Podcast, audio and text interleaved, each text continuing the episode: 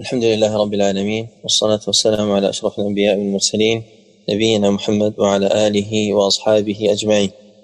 أما بعد، فأوصي نفسي وإخواني جميعا وأخواتي بالاهتمام بسنة النبي صلى الله عليه وسلم دراسة وحفظا وتطبيقا وعملا، وأن يكون الاهتمام الأكبر في هذا الباب هو بالدراية، الاهتمام بالدراية أكثر من الاهتمام بالرواية. والمقصود بالدراية أن يتعلم الإنسان الأحاديث وأن يحفظها وأن يتفهم معانيها وكل ما يتعلق بها من دراسة الأسانيد ومعرفة الصحيح والضعيف. وأما الرواية فهو تحمل مجرد، وهذا التحمل يحصل بمجرد السماع لقراءة الكتاب على الشيخ أو بالإجازة وهي الإذن بالرواية أو غير ذلك من طرق التحمل الثمانية. وهذه الرواية لا تجعل الإنسان عالما، الذي يضيع وقته كله في الرواية هو مخطئ بلا شك. هناك فرق بين أن يكون الإنسان مجرد جماع للإجازات وبين أن يكون الإنسان حريصا على أن يتحمل السنة على وجهها وأن يمتثلها ويعمل بها. وأرفع هذه الدرجات أن يقرأ الإنسان الكتب، لأنه بهذا يتعبد لله عز وجل بقراءة هذه السنة وبالنظر في هذه الحروف، ويتأثر ويتعلم ويستفيد ويستمع لما لم يسمعه من قبل ويقرأ ما لم يقرأه من قبل من الأحاديث والآثار عن الصحابة والسلف. فالجمع بينهما ضروري ومهم، الجمع بينهما، لأن الطرف الآخر أيضا هم الذين لا يعرفون شيئا عن هذا العلم أصلا. الذي يظن بأن الإجازة في هذا العصر أو الرواية قد أغلق بابها، هذا إنسان غير متصور لحقيقة هذا الفن وأنه يستمر إلى يوم القيامة. وهو بلا شك إنسان لم يقرأ علوم الحديث ولا كتب التواريخ، فالذي يقرأ التواريخ والتراجم والذي يقرأ علوم الحديث يكون عنده قناعة بأهمية الرواية وبفوائدها، ولا يحتاج إلى إقناع أو إلى تباحث معه في هذا الباب. فيكفي الإنسان حتى يتعلم أن يقرأ هذه الكتب، كتب مصطلح الحديث وكتب التراجم.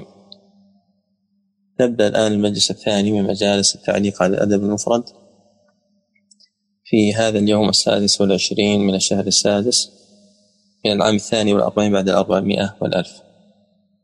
نعم. بسم الله الرحمن الرحيم، الحمد لله رب العالمين، وصلى الله وسلم وبارك على نبينا محمد وعلى آله وصحبه أجمعين. اللهم علمنا ما ينفعنا وانفعنا بما علمتنا وزدنا علما وعملا وهدى وفقا وصلاحا يا أرحم الراحمين. فبأسانيدكم للإمام البخاري رحمه الله تعالى وإياه قال: باب الرحمة 100 جزء. حدثنا الحاكم بن نافع قال أخبرنا شعيب عن الزهري قال أخبرنا سعيد بن مسيب أن أبا هريرة رضي الله تعالى عنه قال: سمعت رسول الله صلى الله عليه وسلم يقول: جعل الله عز وجل الرحمة 100 جزء، فامسك عنده 99، وأنزل في الأرض جزءا واحدا، فمن ذلك الجزء يتراحم الخلق حتى ترفع الفرس حافرها عن ولدها خشية أن تصيبه. هذا حديث متفق عليه. باب الرحمة 100 جزء، مبتدأ وخبر. نعم. باب الوصاة بالجار. حدثنا إسماعيل بن أبي ويس قال حدثني مالك عن يحيى بن سعيد قال أخبرني أبو بكر بن محمد عن عمرة عن عائشة رضي الله تعالى عنها عن النبي صلى الله عليه وسلم قال: ما زال جبريل يوصيني بالجار حتى ظننت أنه سيورثه. هذا حديث متفق عليه. ويحيى بن سعيد هو الأنصاري، يحيى بن سعيد بن قيس الأنصاري وليس القطان.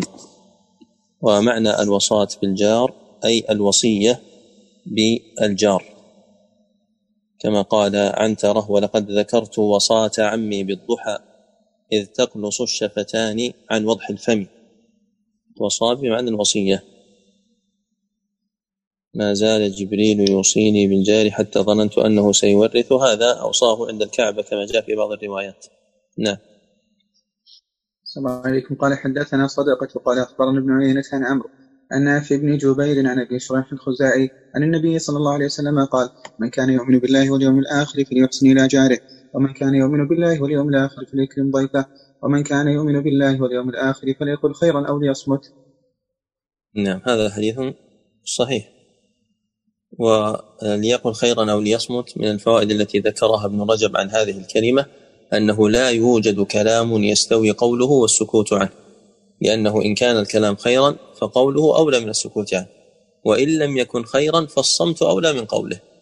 وأن الإنسان ينبغي أن لا يتوسع في الكلام، وعليه أن يلتزم بعبادة الصمت إن لم يتكلم بما فيه مرضاة لله عز وجل من قراءة القرآن وذكر لله وأمر بمعروف ونهي عن منكر ونصيحة وصلة رحم ونحو ذلك، فليقل خيرا أو ليصمت. نعم. السلام عليكم. باب حق الجاري. حدثنا أحمد بن حميد قال حدثنا محمد بن فضيل أن محمد بن سعد قال سمعت أبا عبيدة الكلعي وقال سمعت المقداد بن أسود رضي الله عنه يقول سأل رسول الله صلى الله عليه وسلم أصحابه عن الزنا قالوا حرام، حرمه الله ورسوله، فقال أن يزني الرجل ب10 نسوة أيسر عليهم أن يزني بامرأة جاره. وسألهم عن السرقة قالوا حرام، حرمها الله عز وجل ورسوله، فقال أن يسرق 10 إلى أن يسرق من 10 أهل أبيات أيسر عليهم أن يسرق من بيت جاره. هذا رواه أحمد أيضا. نعم. السلام عليكم. باب يبدأ بالجار. حدثنا محمد بن منهار قال حدثنا يزيد بن زريع قال حدثنا عمر بن محمد عن أبيه عن ابن عمر رضي الله تعالى عنهما قال قال رسول الله صلى الله عليه وسلم ما زال جبريل يوصيني بجاري حتى ظننت أنه سيورثه. سبق أنه متفق عليه. نعم. حدثنا محمد بن سلام قال أخبرنا سفيان بن عيينة عن داود بن شابور وأبي إسماعيل عن مجاهد عن عبد الله بن عمر رضي الله تعالى عنهما أنه ذبحت له شاة فجعل يقول لغلامه أهديت لجارنا اليهودي سمعت رسول الله صلى الله عليه وسلم يقول ما زال جبريل يوصيني بالجار حتى ظننت أنه سيورثه. هذا صحيح. نعم. حدثنا محمد بن سلام قال أخبرنا عبد الوهاب الثقفي قال سمعت يحيى بن سعيد يقول حدثني أبو بكر أن عمرة حدثت وأنها سمعت عائشة رضي الله تعالى عنها تقول سمعت رسول الله صلى الله عليه وسلم يقول ما زال جبريل يوصيني بالجار حتى ظننت أنه ليورثه. وهذا كذلك. نعم. باب يهدي إلى أقربهم بابا. حدثنا حجاج بن منهال قال حدثنا شعبة قال أخبرني أبو عمران الجوني قال سمعت طلحة عن عائشة رضي الله عنها قالت قلت يا رسول الله إن لي جارين إلى أيهما أهدي قال إلى أقربهما منك بابا. وهذا رواه أيضا في صحيحه. نعم. حدثنا محمد بن بشار قال حدثنا محمد بن جعفر قال حدثنا شعبة عن أبي عمران الجوني عن طلحة بن عبد الله رجل من بني تيم بن مرة عن عائشة رضي الله تعالى عنها قالت قلت يا رسول الله إن لي جارين إلى أيهما أهدي قال إلى أقربهما منك بابا. هذا كالسابق. نعم. باب الأدنى في الأدنى من الجيران. حدثنا الحسين بن حريث قال حدثنا الفضل بن موسى عن الوليد بن دينار عن الحسن أنه سئل عن الجار فقال 40 دارا أمامه و40 خلفه و40 عن يمينه و40 عن يساره. هذا أثر مقطوع عن الحسن وهو ضعيف لأن الوليد بن دينار ضعيف. نعم.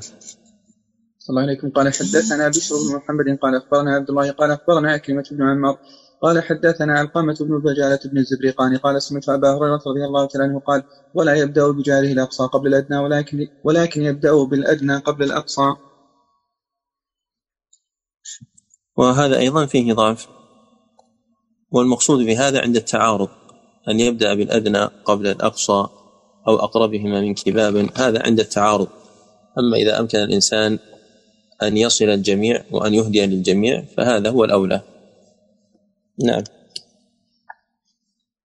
السلام عليكم. باب من أغلق الباب على الجار. حدثنا مالك بن إسماعيل قال حدثنا عبد السلام عن ليث عن نافع عن ابن عمر رضي الله تعالى عنهما قال لقد أتى علينا زمان أو قال حين وما أحد أحق بديناره ودرهمه من أخيه المسلم، ثم الآن الدينار والدرهم أحب إلى أحدنا من أخيه المسلم. سمعت النبي صلى الله عليه وسلم يقول كم من جار متعلق بجاره يوم القيامة يقول يا ربي هذا أغلق بابه دوني ثمنها معروفة.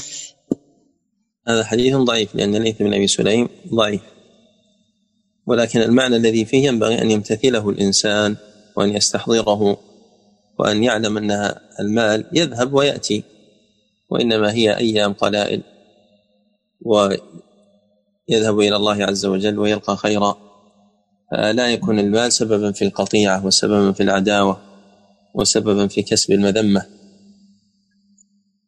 أتى علينا زمان أو حين وما أحد أحق بديناره ودرهمه من أخيه المسلم، هذا المعنى نادر في هذا الزمان وإن كان موجودا. نعم.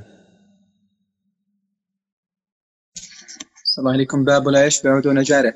حدثنا محمد بن كثير قال أخبرنا سفيان عن عبد الملك بن أبي بشير عن عبد الله بن المساور قال سمعت ابن عباس رضي الله تعالى عنهما يخبر ابن الزبير يقول سمعت النبي صلى الله عليه وسلم يقول ليس المؤمن الذي يشبع جاره جائع. هذا صحيح. نعم. باب يكثر ماء المرق فيقسم في الجيران. حدثنا بشر بن محمد قال أخبرنا عبد الله قال أخبرنا شعبة عن أبي عمران الجوني عن عبد الله بن صامت عن أبي ذر رضي الله تعالى عنه قال أوصاني خليلي رسول الله صلى الله عليه وسلم بثلاث: أسمع وأطيع ولو لعبد مجدع الأطراف، وإذا صنعت مرقة فأكثر ماءها، ثم انظر أهل بيت من جيرانك فأصبهم منه بالمعروف، وصل الصلاة لوقتها، فإن وجدت الإمام قد صلى فقد أحرزت صلاتك وإلا فهي نافلة. هذا رواه مسلم.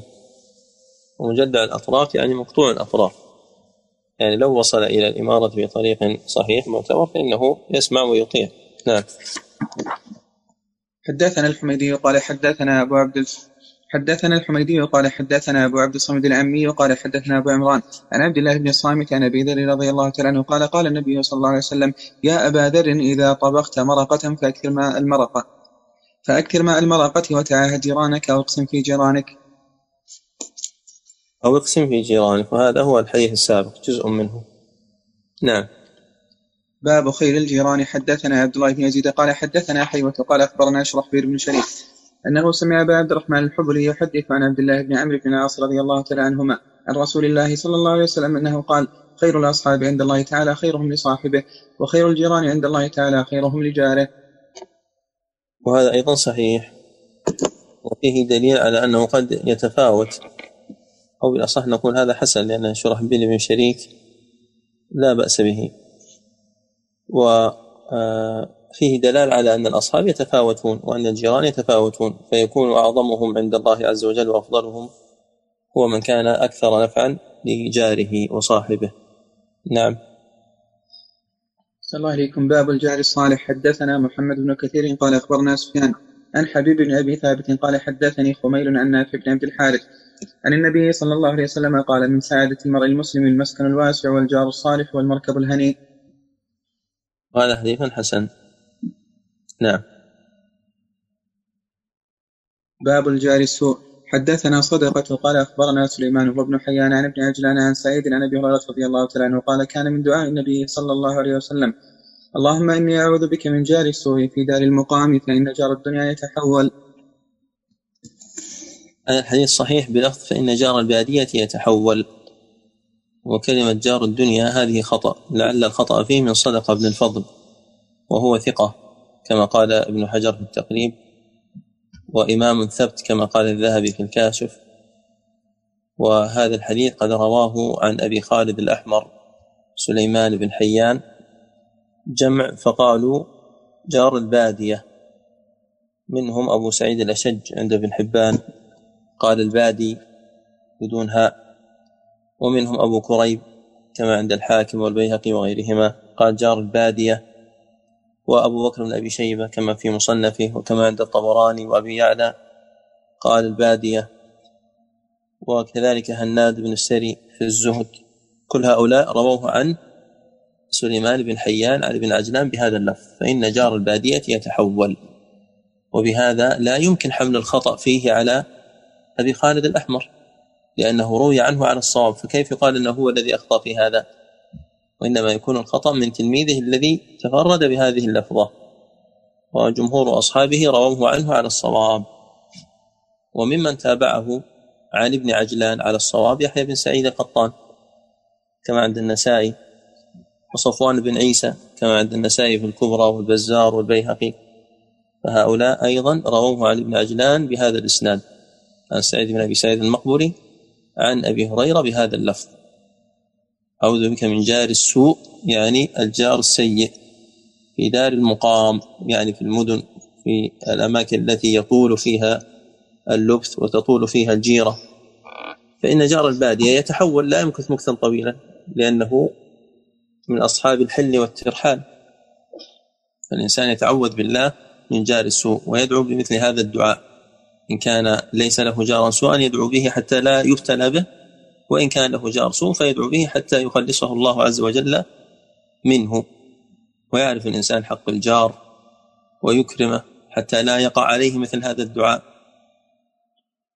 قال الأعشى: إن الأعز أبانا كان قال لنا أوصيكم بثلاث إنني دنف، الجار أوصيكم بالجار إن له يوما من الدهر يثنيه فينصرف، والضيف أوصيكم بالضيف إن له علي حقا فأعطيه وأعترف، وقاتل القوم إن القتل مكرمة إذا تلوى بكف المعصم العرف، إلى آخر قصيدته التي يقول في آخرها: لو أن كل معد كان شاركنا في يوم ذي قار ما أخطاهم الشرف. هذه من قصائده الجميلة. نعم. السلام عليكم. قال حدثنا مخلد بن مالك قال حدثنا عبد الرحمن بن مغراء قال حدثنا بريد بن عبد الله عن أبي بردة عن أبي موسى رضي الله عنه قال: قال رسول الله صلى الله عليه وسلم: لا تقوم الساعة حتى يقتل الرجل جاره وأخاه وأباه.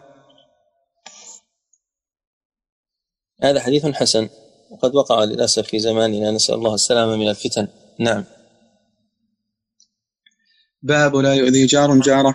حدثنا مسدد قال حدثنا عبد الواحد قال حدثنا الأعمش قال حدثنا أبو يحيى مولى جعدة ابن هبيرة قال: سمعت أبا هريرة رضي الله تعالى عنه يقول: قيل للنبي صلى الله عليه وسلم: يا رسول الله، إن فلانة تقوم الليل وتصوم النهار وتفعل وتصد. إن فلانة تقوم. نعم. إن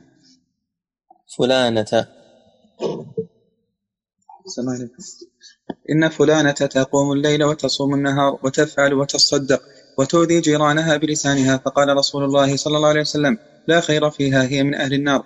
قال: وفلانة تصلي المكتوبة وتصدق بأثوال ولا تؤذي أحدا، فقال رسول الله صلى الله عليه وسلم: هي من أهل الجنة. هذا حديث صحيح. وبأثوار جمع ثور، يعني قطع.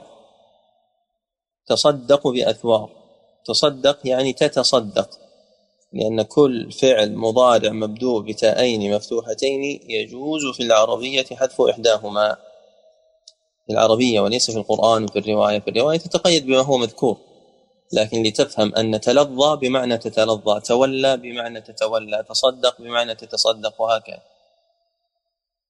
وفي هذا الحديث دلالة على أمر، وهو أن الإنسان إذا فعل المعصية فإنه معرض لدخول النار، خاصة إذا كانت متعدية من البغي ومن الظلم والعدوان، وأن الإنسان الذي يقتصر على الفرائض ويترك المحرمات من أهل النجاة، هؤلاء يسمون المقتصدين، كما قال تعالى: ثم أورثنا الكتاب الذين اصطفينا من عبادنا فمنهم ظالم لنفسه ومنهم مقتصد ومنهم سابق بالخيرات بإذن الله. المقتصد هو الذي يقتصر على الواجبات ويترك المحرمات، كما جاء في الحديث الذي رواه مسلم من حديث جابر أن رجلا قال للنبي صلى الله عليه وسلم: أرأيت إن صليت المكتوبات وصمت رمضان وأحللت الحلال وحرمت الحرام ولم أزل على ذلك شيئا أدخل الجنة؟ قال: نعم. وفي المتفق عليه من حديث طلحة بن عبيد الله لما بين لرجل شرائع الإسلام قال: لا أزيد على ذلك ولا أنقص، قال: أفلح إن صدق. هؤلاء طبقة متوسطة من أهل النجاة. نعم. صلى الله عليكم. قال حدثنا عبد الله بن يزيد قال حدثنا عبد الرحمن بن زياد قال حدثني عمارة بن غراب أن عمة له حدثته أنها سألت عائشة أم المؤمنين رضي الله عنها فقالت: إن زوج إحدانا يريد فتمنعه نفسها، إما أن تكون غضبة أو لم تكن نشيطة، فهل علينا في ذلك من حرج؟ قالت: نعم، إن من حقه عليك أن لو أرادك وأنت على قتب لم تمنعيه. قالت: قلت لها إحدانا تحيض وليس لها ولزوجها إلا فراش واحد أو لحاف واحد، فكيف تصنع؟ قالت: لتشد عليها إزارها ثم تنام معه فله ما فوق ذلك، مع أني سوف أخبرك ما صنع النبي صلى الله عليه وسلم، إنه كان ليلتي منه فطحنت شيئا من شعير فجعلت له قرصا، فدخل فرد الباب ودخل إلى المسجد، وكان إذا أراد أن ينام أغلق الباب وأوكى القربة وأكفى القدح وأطفأ المصباح، فانتظرت وأن ينصرف فأطعمته القرص فلم ينصرف حتى غلبني النوم ووجعه البرد فأتاني فأطعمني ثم قال أدفئيني أدفئيني، فقلت له إني حائض، فقال وإن اكشفي عن فخذيك، فكشفت له عن فخذي فوضع خده ورأسه على فخذي حتى دفى، فأقبلت شاة الرجال عداجنة فدخلت ثم عمدت إلى القرص فأخذته ثم أدبرت به. قالت وقلقت عنه واستيقظ النبي صلى الله عليه وسلم فبادرتها إلى الباب، فقال النبي صلى الله عليه وسلم خذي ما أدركت من قرصك ولا تؤذي جارك في شعته. هذا حديث ضعيف فيه عدة علل. عبد الرحمن بن زياد بن أنعم الأفريقي ضعيف، وشيخه عمار بن غراب فيه جهالة، وكذلك عمته مبهمة ولا تعرف، فهو حديث ضعيف.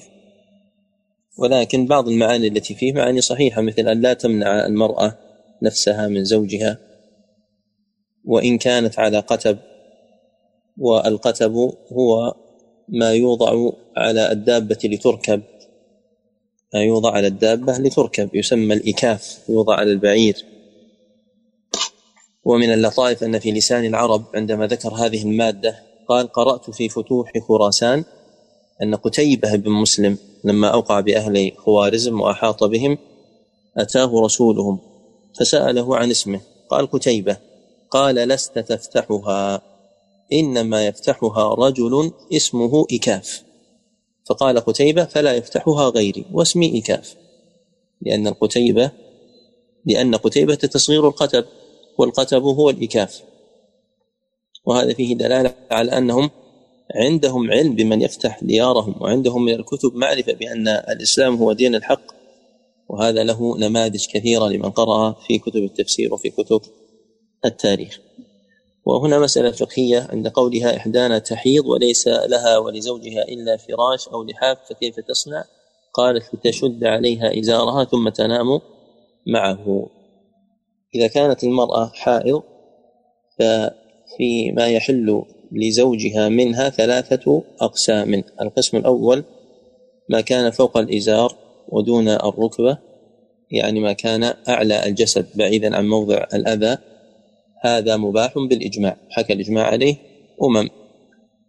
من العلماء كالنووي بن قدامة، ونقله النووي عن جمع من العلماء.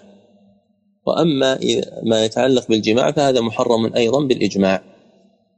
بقي القسم الثالث وهو ما كان دون ذلك، يعني الاستمتاع بما بعد عن بما كان دون الإزار بغير علاج، فهذا فيه خلاف، فذهب إلى إباحته بعض الصحابة والتابعين وأتباعهم كالحكم، وهو المذهب عند الحنابلة، وقال به علماء من خارج المذهب كالنووي وابن حزم وأصبغ من المالكية.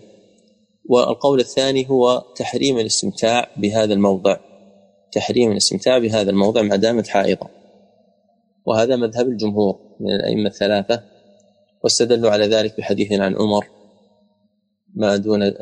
ما يحل للرجل من امرأته وهي حائض، قال ما دون الإزار، ولكن فيه إبهام للراوي عن عمر. وكذلك جاء في سنن أبي داود عن معاذ بن جبل، ولكن فيه ثلاثة علل. والذين قالوا بالإباحة استدلوا بالحديث الذي في صحيح مسلم اصنعوا ما شئتم أو اصنعوا كل شيء إلا النكاح. نعم. الله عليكم. قال حدثنا سليمان بن داود بن ربيع قال حدثنا إسماعيل بن جعفر قال حدثنا العلاء بن عبد الرحمن عن أبيه عن أبي هريرة رضي الله تعالى عنه أن رسول الله صلى الله عليه وسلم قال لا يدخل الجنة من لا يأمن جاره بوائقه. هذا رواه البخاري، لكن هذا الإسناد على شرط مسلم وليس على شرط البخاري، لأن البخاري لم يروي عن العلاء بن عبد الرحمن بن يعقوب الحرقي مولاهم عن أبي هريرة. وهذا الحديث متفق عليه، رواه البخاري ومسلم. نعم. السلام عليكم. باب لا تحقرن جارة لجارتها ولو فرسا وشات. حدثنا إسماعيل بن أبي ويس قال ولو كان فرسان شاة، فهو خبر لكان المحذوفة مع اسمها،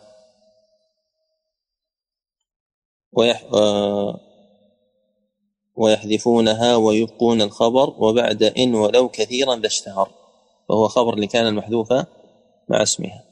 نعم. صلى الله عليكم. باب لا تحقرن جارة لجارتها ولو في السنة شاة. حدثنا إسماعيل بن أبي ويس قال حدثني مالك عن زيد بن أسلم عن عمرو بن معاذ الأشهري عن جدته أنها قالت قال لي رسول الله صلى الله عليه وسلم يا نساء المؤمنات لا تحقرن امرأة منكن لجارتها ولو كراع شاة محرق. ولو كراع شاة محرق. طيب هذا حديث حسن، وأما المتن فهو قد صح في الصحيحين. نعم، لكن الإسناد حسن. نعم. الله عليكم. حدثنا آدم قال حدثنا ابن أبي ذئب قال حدثنا سعيد المقبري عن أبيه عن أبي هريرة رضي الله تعالى عنه قال قال النبي صلى الله عليه وسلم يا نساء المسلمات لا تحقرن جارة لجارتها ولو فرسن شاة. وهذا كالسابق، حديث متفق عليه. والمراد بفرسن الشاة أي الظلف، وكانوا في السابق لشدة الحاجة وإلى وقت قريب يشوون هذا الظلف ويأخذون اللحم الذي في وسطه وهو لحم يسير، لذلك ذكر هنا بعد ولو كان شيئا يسيرا، يعني فرسن الشاة الذي هو ظلفها، فإن اللحم الذي فيها وإن كان لا يغني ولا يسمن ولا يشبع من جوع، إلا أنه لا يحقر الإنسان أن يفعل المعروف ولو كان يسيرا. نعم. صلى الله عليكم. باب شكاية الجار. حدثنا علي بن عبد الله قال حدثنا سفيان بن عيسى قال حدثنا محمد بن عجلان قال حدثنا أبي عن أبي هريرة رضي الله تعالى عنه قال قال رجل يا رسول الله إن لي جارا يؤذيني، فقال انطلق فأخرج متاعك إلى الطريق، فانطلق فأخرج متاعه، فاجتمع الناس عليه فقالوا ما شأنك؟ قال لي جار يؤذيني، فذكرت للنبي صلى الله عليه وسلم فقال انطلق فأخرج متاعك إلى الطريق، فجعلوا يقولون اللهم لعنه اللهم اخزه، فبلغه فأتاه فقال ارجع إلى منزلك فوالله لا أؤذيك. هذا حديث حسن. فذكرت ذلك للنبي صلى الله عليه وسلم، فيه دلالة على أن الذي يدعى عليه بحق وهو مستحق لذلك فاللوم عليه، لأنه هو الذي فعل الشيء الذي سلط الناس عليه، وإن كان الأولى بالإنسان هو أن يتجنب اللعن، ليس المؤمن بالطاعان ولا اللعان ولا الفاحش البذيء. نعم. صلى الله عليكم. قال حدثنا علي بن حكيم الأودي قال حدثنا شريك عن أبي عمر عن أبي جحيفة رضي الله عنه قال شكى رجل إلى النبي صلى الله عليه وسلم جاره فقال احمل متاعك فضعه على الطريق فمن مر به يلعنه، فجعل كل من مر به يلعنه، فجاء إلى النبي صلى الله عليه وسلم فقال ما لقيت من الناس؟ فقال إن لعنة الله فوق لعنتهم، ثم قال للذي شكا كفيت أو نحوه. هذا في إسناده شريك بن عبد الله النخعي القاضي الكوفي وهو ضعيف، فهذا الحديث ضعيف، ولكن المتن كما سبق معنا صح بغير هذا الإسناد. نعم.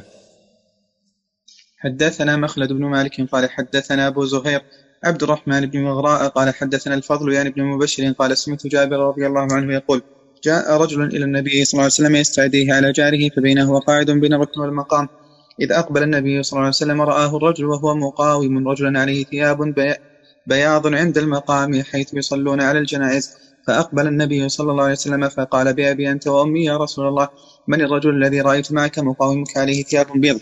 فقال قد رأيته؟ قال نعم. قال رأيت خيرا كثيرا، ذاك جبريل صلى الله عليه وسلم رسول ربي، ما زال يوصيني بالجار حتى ظننت أنه جاعل له ميراثا. هذا حديث ضعيف، علته هو الفضل بن مبشر أبو بكر الأنصاري وهو ضعيف، وفيه أن الإنسان قد يرى الملائكة، هذا جائز، لكن لو ادعى الإنسان الآن في عصرنا أنه رأى ملكا فإنه لا يمكن أن يصدق، لأنه قد يرى ما ليس بملك ويظنه ملكا. أما في العهد النبوي فعندنا وحي يمكن أن يبين أن الذي قد رؤي هو الملك أو لا، فالإمكان ممكن، لكن الدعاوى لا تصدق هكذا. نعم. الله عليكم. باب من آذى جاره حتى يخرج. حدثنا عصام بن خالد قال حدثنا أرطات بن منذر قال سمعت يعني أبا عامر الحمصي قال كان ثوبان رضي الله عنه يقول ما من رجلين يتصارمان فوق 3 أيام فيهلك أحدهما فمات وهما على ذلك من المصارمة إلا هلكا جميعا، وما من جار يظلم جاره ويقهره حتى يحمله ذلك على أن يخرج من منزله إلا هلك. نعم، هذا صحيح. نعم. باب جار اليهودي. حدثنا أبو نعيم قال حدثنا بشير بن سلمان عن مجاهد قال كنت عند عبد الله بن عمرو رضي الله عنهما وغلامه يسلخ شاة، فقال يا غلام إذا فرغت فابدأ بجارنا اليهودي، فقال رجل من القوم اليهودي وأصلحك الله، قال إني سمعت النبي صلى الله عليه وسلم يوصي بالجار حتى خشينا أو رؤينا أنه سيورثه. نعم. باب الكرم. حدثنا محمد بن سلام قال أخبرنا عبد الرحمن بن عبيد الله عن سيد بن أبي سعيد عن أبي هريرة رضي الله تعالى عنه قال سئل رسول الله صلى الله عليه وسلم أي الناس أكرم؟ قال أكرمهم عند الله أتقاهم. قالوا ليس عن هذا نسألك. قال فأكرم الناس يوسف نبي الله ابن نبي الله ابن خليل الله. قالوا ليس عن هذا نسألك. قال فعن معادن العرب تسألوني؟ قالوا نعم. قال فخياركم في الجاهلية خياركم في الإسلام إذا فقهوا. الكرم بمعنى النبل والشرف والفضيلة، وهذا الحديث حديث صحيح متفق عليه، ولكن اللفظ الصحيح يوسف نبي الله ابن نبي الله ابن نبي الله ابن خليل الله. فإن قال قائل يمكن أن يكون هنا منسوب إلى الجد، يوسف نبي وأبوه يعقوب وجده إسحاق وأبو جده إبراهيم، فيمكن يكون هنا المراد يوسف ابن يعقوب ابن إبراهيم. نقول لو كانت هذه الرواية الوحيدة لقيل بأنه نسبة إلى الجد، لكن الروايات الصحيحة فيه ذكر 4 من آبائه ورابعهم يوسف بن يعقوب بن إسحاق بن إبراهيم عليهم الصلاة والسلام. وكلمة فقه وفقه في غير الرواية يعني فيما يتعلق باللغة لها 3 معاني بحسب ضبطها، فيقال فقه بمعنى فهم، ومن أهل العلم من يخصه بالفهم الدقيق، وفقه بالضم إذا كان الفقه له سجية، إذا صار الفقه له سجية بمعنى صار فقيها، وفقه بالفتح إذا فاق غيره فقها، يعني هناك منافسة في الأول والثاني لا يوجد منافسة بينه وبين غيره. فخياركم يعني أفضلكم في الجاهلية من حيث القبائل وغير ذلك هم خياركم في الإسلام، لكن بشرط الفقه، لأن هذا الفقه معناه ولازمه أن يكون الإنسان عاملا بالشرع مطبقا للدين، وإلا فقد دلت النصوص الأخرى أن الشرف في التقوى، كما قال تعالى إن أكرمكم عند الله أتقاكم، أكرمكم عند الله أتقاكم. وقال صلى الله عليه وسلم من بطأ به عمله لم يسرع به نسبه، كما رواه مسلم. نعم. صلى الله عليكم. باب الإحسان إلى البر والفاجر. حدثنا الحميدي قال حدثنا سفيان قال حدثنا سالم بن أبي حفصة عن منذر الثوري عن محمد بن علي بن الحنفية الجزاء الإحسان إلى الإحسان قال هي مسجلة للبر والفاجر. قال أبو عبد الله قال أبو عبيد مسجلة مرسلة، يعني ليس فيها قيد، مطلقة. نعم. باب فضل من يعول يتيما. حدثنا إسماعيل قال حدثني مالك عن ثور بن زيد عن أبي الغيث عن أبي هريرة رضي الله تعالى عن النبي صلى الله عليه وسلم قال الساعي على الأرملة والمساكين كالمجاهد في سبيل الله وكالذي يصوم النهار ويقوم الليل. فيه نسختان كالمجاهدين وكالمجاهد، وهو حديث متفق عليه، لكن لم يذكر فيه اليتيم. الباب باب فضل من يعول يتيما، الحديث ليس فيه ذكر اليتيم، ولعل مراد المصنف القياس على من ذكر، يعني قياس اليتيم على من ذكر، فإن الذي يسعى عليه يكون بإذن الله داخلا في هذا الأجر. نعم. صلى الله عليكم. باب فضل من يعول يتيما له. حدثنا أبو اليماني قال أخبرنا شعيب عن الزهري قال حدثني عبد الله بن أبي بكر أن عروة بن الزبير أخبره أن عائشة زوج النبي صلى الله عليه وسلم قالت جاءتني امرأة معها ابنتان لها فسألتني فلم تجد عندي إلا تمرة واحدة فأعطيتها فقسمتها بين ابنتيها ثم قامت فخرجت، فدخل النبي صلى الله عليه وسلم فحدثته فقال من يلي من هذه البنات شيئا فأحسن إليهن كن له سترا من النار. نعم. الولاية تشمل اليتيم، وهذا حديث صحيح قد رواه المصنف في صحيحه أيضا. الولاية يلي بمعنى يكون وليا. وهل اليتم يحصل بوفاة الوالد فقط أو بوفاة الوالدين؟ قولان. فهنا قد اعتبر المصنف من مات أبوه يتيما، ولكن يزول اليتم بالبلوغ. نعم. السلام عليكم. باب فضل من يعول اليتيم بين أبويه. حدثنا عبد الله بن محمد قال حدثنا سفيان بن عيينة عن صفوان قال حدثتني وليسة عن أم سعيد بنت مرة الفهري عن أبيها عن النبي صلى الله عليه وسلم قال أنا وكافل اليتيم في الجنة كهاتين أو قال كهذه من هذه، شك سفيان في الوسطى والتي تلي الإبهام. هذا في إسناده جهالة، لكن المتن صح بغير هذا الطريق. ها. حدثنا عمرو بن محمد قال حدثنا هشيم قال أخبرنا منصور عن الحسن أن يتيما كان يحفظ الطعام ابن عمر رضي الله عنهما فدعا بطعام ذات يوم فطلب يتيمه فلم يجد، فجاء بعدما فرغ ابن عمر فدعا له ابن عمر بطعام فلم يكن عندهم، فجاءه بسويق وعسل فقال دونك هذا فوالله ما غبنت. يقول الحسن وابن عمر والله ما غبن. الغبن هو النقص، وهذا الأثر ضعيف لأن الحسن لم يدرك أو لأن الحسن لم يسمع من عبد الله بن عمر، وكونه ما غبن يعني ما نقص، فإن السويق والعسل فيه كفاية وفيه أمر حسن جيد فلم ينقص حقه بفوات ما فاته من الطعام، وكذلك عبد الله بن عمر ما غبن إن شاء الله. نعم يعني ما خسر. نعم. صلى الله عليكم. قال حدثنا عبد الله بن عبد الوهاب قال حدثني عبد العزيز بن أبي حازم قال حدثني أبي قال سمعت سهل بن سعد عن النبي صلى الله عليه وسلم قال أنا وكافل يتيم في الجنة هكذا، وقال بإصبعه السبابة والوسطى. هذا حديث صحيح وقد رواه في صحيحه أيضا. نعم. حدثنا موسى قال حدثنا العلاء بن خالد بن مردان قال حدثنا أبو بكر بن حفص أن عبد الله كان لا يأكل طعاما إلا وعلى إخوانه يتيم. يبدو أن عبد الله هو بن عمر وهذا صحيح. نعم. باب خير بيت بيت فيه يتيم يحسن إليه. حدثنا عبد الله بن عثمان قال أخبرنا عبد الله قال أخبرنا سعيد بن أبي أيوب عن يحيى بن أبي سليمان عن ابن أبي عتاب عن أبي هريرة رضي الله تعالى عنه قال قال رسول الله صلى الله عليه وسلم خير بيت في المسلمين بيت فيه يتيم يحسن إليه، وشر بيت في المسلمين بيت فيه يتيم يساوي إليه، أنا وكافل اليتيم في الجنة كهاتين يشير بإصبعيه. يحيى بن أبي سليم منكر الحديث، فهذا حديث ضعيف لكن آخره سبق بإسناد آخر. نعم. باب كل اليتيم كالأب الرحيم. حدثنا عمرو بن عباس قال حدثنا عبد الرحمن قال حدثنا سفيان عن أبي إسحاق قال سمعت عبد الرحمن بن أبزة قال قال داود عليه السلام كل اليتيم كالأب الرحيم، واعلم أنك كما تزرع كذلك تحصد، ما أقبح الفقر بعد الغنى وأكثر من ذلك أو أقبح من ذلك الضلالة بعد الهدى، وإذا وعدت صاحبك فأنجز له ما وعدته، فإلا تفعل يورث بينك وبينه عداوة، وتعوذ بالله من صاحب إن ذكرت لم يعنك وإن نسيت لم يذكرك. هذا من الإسرائيليات لأنه عن داود عليه السلام، والإسناد إلى ابن أبزة صحيح إلى عبد الرحمن بن أبزة وهو صحابي صغير، ومن الطرائف أنه في بعض البلاد ضبطوا هذا الحديث بكن لليتيم، يعني مجموعة من النسوة في جمعية من الجمعيات ضبطنا هذا الباب وهذا الأثر كن لليتيم كالأب الرحيم، يعني كأنه أمر للنساء أن يكن كذلك، ولا شك أنه كن والنساء يدخلن تبعا.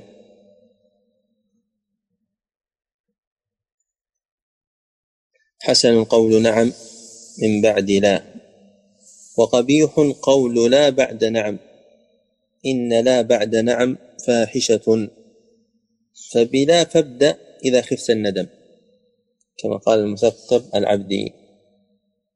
نعم. هذا الشاهد لقوله إذا وعدت صاحبك فأنجز له ما وعدته. نعم. السلام عليكم. قال حدثنا موسى قال حدثنا حمزة بن نجيح أبو عمارة قال سمعت الحسن يقول لقد عاهدت المسلمين وإن رجلا منهم ليصبح فيقول يا أهلي يتيمكم يا أهلي مسكينكم يا أهلي جاركم وأسرع بخياركم وأنتم كل يوم ترذلون. وسمعته يقول وإذا شئت رأيته فاسقا يتعمق ب30,000 إلى النار، ما له قاتله الله باع خلاقه من الله ب8 أنز، وإن شئت رأيته مضيعا مربدا في سبيل الشيطان لا واعظ له من نفسه ولا من الناس. هذا أثر ضعيف لأن حمزة بن نجيح ضعيف وكنيته أبو عمارة بالضم، الأصل في عمارة هو ضم، إلا أبي بن عمارة فيه وجهان، وأهلية هذه الهاء السكت، ويتيمكم ومسكينكم وجاركم هذه منصوبة على الإغراء، إلزموا يتيمكم ومن ذكر مربدا، وفي نسخة مريدة لكن لعل الأصوب مربدا. نعم.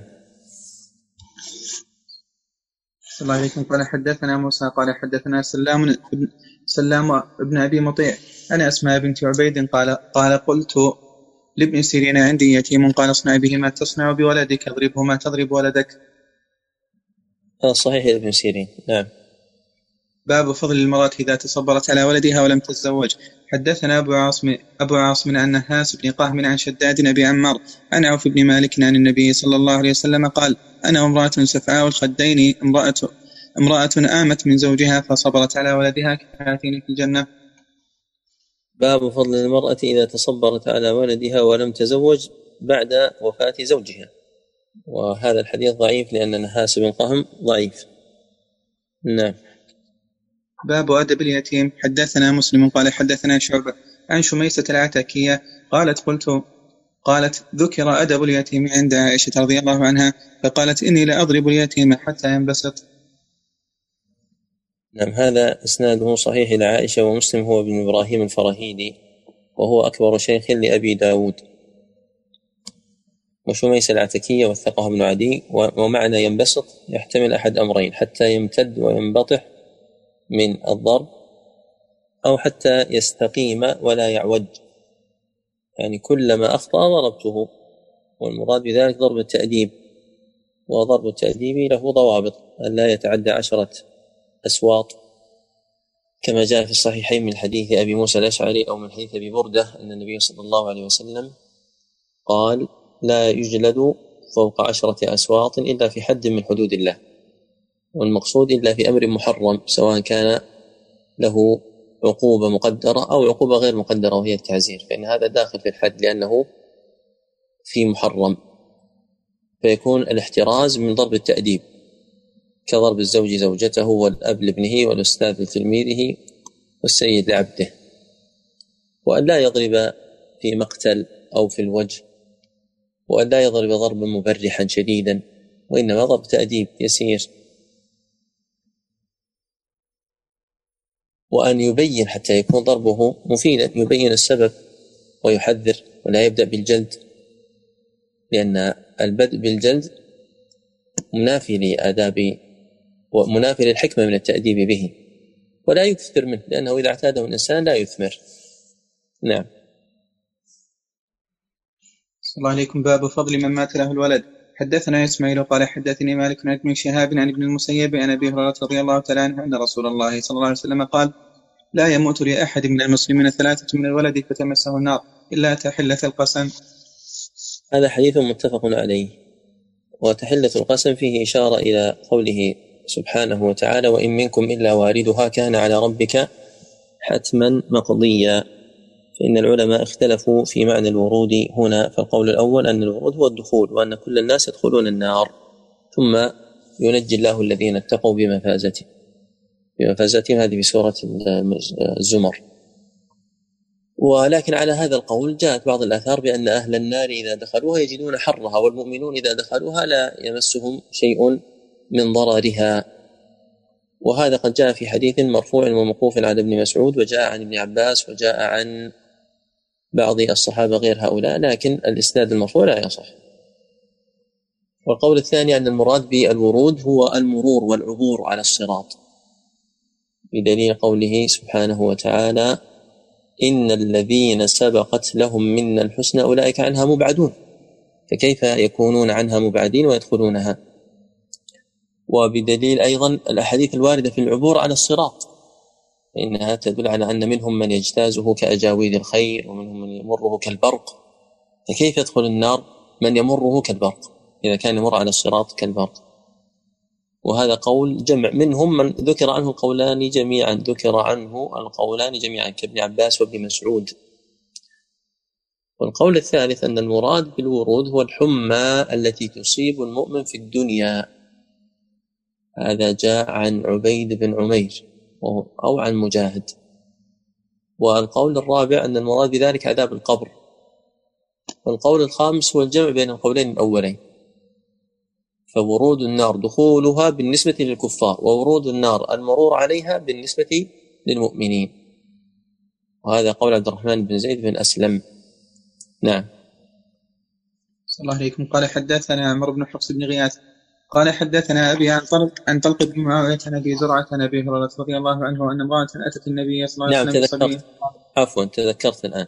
قول عبيد بن عمير هو أن الورود المراد به الاطلاع والحضور، الاطلاع على النار وحضورها، وليس الدخول فيها ولا المرور. ودليله على ذلك أو يستدل له على ذلك بقوله تعالى ولما ورد ماء مدين وجد عليه أمة من الناس يسقون، حاضر عند الماء شهده. فعندنا الآن 6 أقوال، فيكون قول مجاهد هو أن المراد بالورود الحمى التي تصيب الإنسان، هذا قول مجاهد. نعم. السلام عليكم. قال حدثنا عمر بن حفص بن غياث قال حدثنا أبي عن طلق بن معاوية عن أبي زرعة عن أبي هريرة رضي الله تعالى عنه أن امرأة أتت النبي صلى الله عليه وسلم بصبي فقالت ادع له فقد دفنت 3، فقال احتضرت بحضار شديد من النار. صحيح. نعم. حدثنا عياش قال حدثنا عبد الأعلى قال حدثنا سعيد الجريري عن خالد القيسي قال مات ابن لي فوجدت عليه وجدا شديدا، فقلت يا أبا هريرة ما سمعت من النبي صلى الله عليه وسلم شيئا تسخي به أنفسنا عن موتانا؟ قال سمعت من النبي صلى الله عليه وسلم يقول صغاركم دعاميص الجنة. هذا حديث صحيح وقد رواه مسلم، وعنده رواية مفسرة لتسخي وهي تطيب به أنفسنا. ودعاميص الجنة جمع دعموس وهي دويبة تكون في الماء، يعني أنهم لا يفارقون الجنة، والله أعلم. نعم. حدثنا عياش قال حدثنا عبد العلاء قال حدثنا محمد بن إسحاق قال حدثني محمد بن إبراهيم بن الحارث عن محمود بن لبيد عن جابر بن عبد الله رضي الله عنهما قال سمعت رسول الله صلى الله عليه وسلم يقول من مات له 3 من الولد فاحتسبهم دخل الجنة. قلنا يا رسول الله واثنان؟ قال واثنان. قلت لجابر والله أرى لو قلتم واحد لقال واحدة، قال وأنا أظنه والله. هذا حديث حسن. نعم. حدثنا علي بن عبد الله قال حدثنا حفص ويات قال سمعت طلق بن معاوية هو جده قال سمعت أبا زرعة عن أبي هريرة رضي الله تعالى عنه أن امرأة أتت النبي صلى الله عليه وسلم فقالت ادعو الله له فقد دفنت 3، فقال احتضرت بحضار شديد من النار. احتضرت تحصنت. نعم. حدثنا علي قال حدثنا سفيان قال حدثنا سهيل بن أبي صالح عن أبيه عن أبي هريرة رضي الله تعالى عنه قال جاءت امرأة إلى رسول الله صلى الله عليه وسلم فقالت يا رسول الله إنا لا نقدر عليك في مجلسك فوعدنا يوما نأتيك فيه، فقال موعدكن بيت فلانة، فجاءهن لذلك الوعد. وكان فيما حدثهن ما منكن امرأة يموت لها 3 من الولد فتحتسبهم إلا دخلت الجنة، فقالت امرأة أو اثنان؟ قال واثنان. كان سهيل يتشدد في الحديث ويحفظ ولم يكن أحد يقدر أن يكتب عنده. هذا حديث صحيح. نعم. سفيان هذا هو ابن عيينة شيخ علي بن المديني، جاء في بعض التعليقات سفيان الثوري وهذا خطأ. نعم. حدثنا حرمي بن حفص وموسى بن إسماعيل قال حدثنا عبد الواحد قال حدثنا عثمان بن حكيم قال حدثني عمرو بن عامر الأنصاري قال حدثتني أم سليم رضي الله عنها قالت كنت عند النبي صلى الله عليه وسلم يوما فقال يا أم سليم ما من مسلمين يموت لهما 3 أولاد إلا أدخلهم الله الجنة بفضل رحمته إياهم. قلت واثنان؟ قال واثنان. المتن صحيح، لكن عمرو بن عامر يحتاج بحث، إذا كان هو المجهول فيكون الإسناد فيه ضعف، لكن المتن صحيح بشواهده. نعم. حدثنا علي قال حدثنا معتمر قال قرأت على الفضيل عن أبي حريز أن الحسن حدثه بواسط أن صعصعة بن معاوية حدثه أنه لقي أبا ذر رضي الله عنه متوشحا قربة، قال ما لك من الولد يا أبا ذر؟ قال لا أحدثك. قلت بلى. قال سمعت رسول الله صلى الله عليه وسلم يقول ما من مسلم يموت له 3 من الولد لم يبلغ الحنث إلا أدخله الله الجنة بفضل رحمته إياهم، وما من رجل مسلم أعتق مسلما إلا جعل الله عز وجل كل عضو منه فكاكه لكل عضو منه. أبو حريز قاضي سجستان قال ابن عدي عامة ما يرويه لا يتابع عليه، واختلف في أبي حريز هذا تصحيحا وتوثيقا وتجريحا. نعم. وعليكم. قال حدثنا عبد الله بن أبي الأسود قال حدثنا زكريا بن عمارة الأنصاري قال حدثنا عبد العزيز بن صهيب عن أنس بن مالك رضي الله عنه عن النبي صلى الله عليه وسلم قال من مات له 3 لم يبلغ الحنث أدخله الله وإياهم بفضل رحمته الجنة. أنا عندما ذكرت أن أبي بن عمارة هو الذي بالكسر، يراجع في التأكد من ذلك كتب علوم الحديث هل هناك شخص آخر بالكسر أو لا، لكن الذي أذكر الآن أنه هو بالكسر، ومن عداه ممن اسمه عمارة يكون بالضم، أو يراجع تبصير المنتبه لابن حجر. وهذا الحديث صحيح نعم. صلى الله عليكم. قال باب من مات له سقط. حدثنا إسحاق بن يزيد قال حدثنا صدقة بن خالد قال حدثني يزيد بن أبي مريم عن أمه عن سهل بن الحنظلية وكان لا يولد له، فقال أن يولد لي في الإسلام ولد سقط فأحتسبه أحب إلي من أن تكون لي الدنيا جميعا وما فيها، وكان ابن الحنظلية ممن بايع تحت الشجرة. نعم، أمه فيها جهالة. نعم، وإبهام.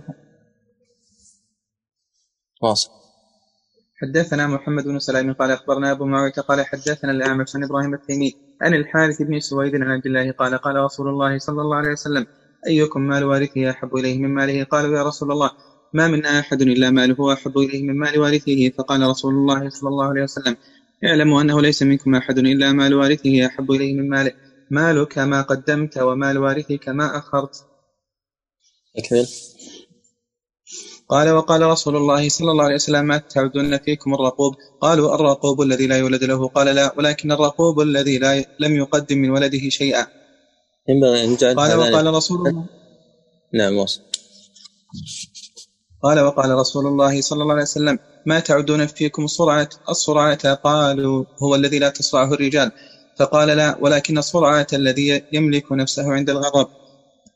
هذه الأحاديث الثلاثة ينبغي أن تجعل حديثا واحدا، وإلا سيخفى وجه الشاهد مع الباب، لأن الشاهد في الجملة الوسطى التي فيها ذكر الرقوب وهو الذي لا يبقى له ولد، فينبغي أن تكون هذه الأحاديث الثلاثة حديثا واحدا.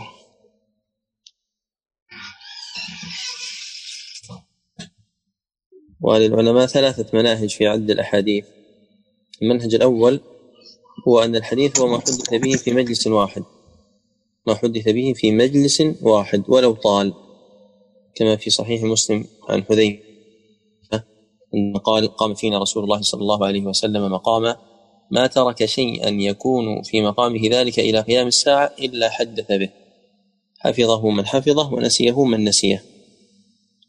فحينئذ هذا المقام الطويل كل ما ذكر فيه يسمى حديثا، فإذا تعددت المجالس فإنها أحاديث جمعها الراوي إذا جمعها، يعني مثل جابر عندما حدث بحجة الوداع يعتبر حديث جابر. بناء على هذا المنهج عدة أحاديث، لأن هناك أشياء حصلت في اليوم الأول وفي اليوم الثالث وفي اليوم الرابع وهكذا.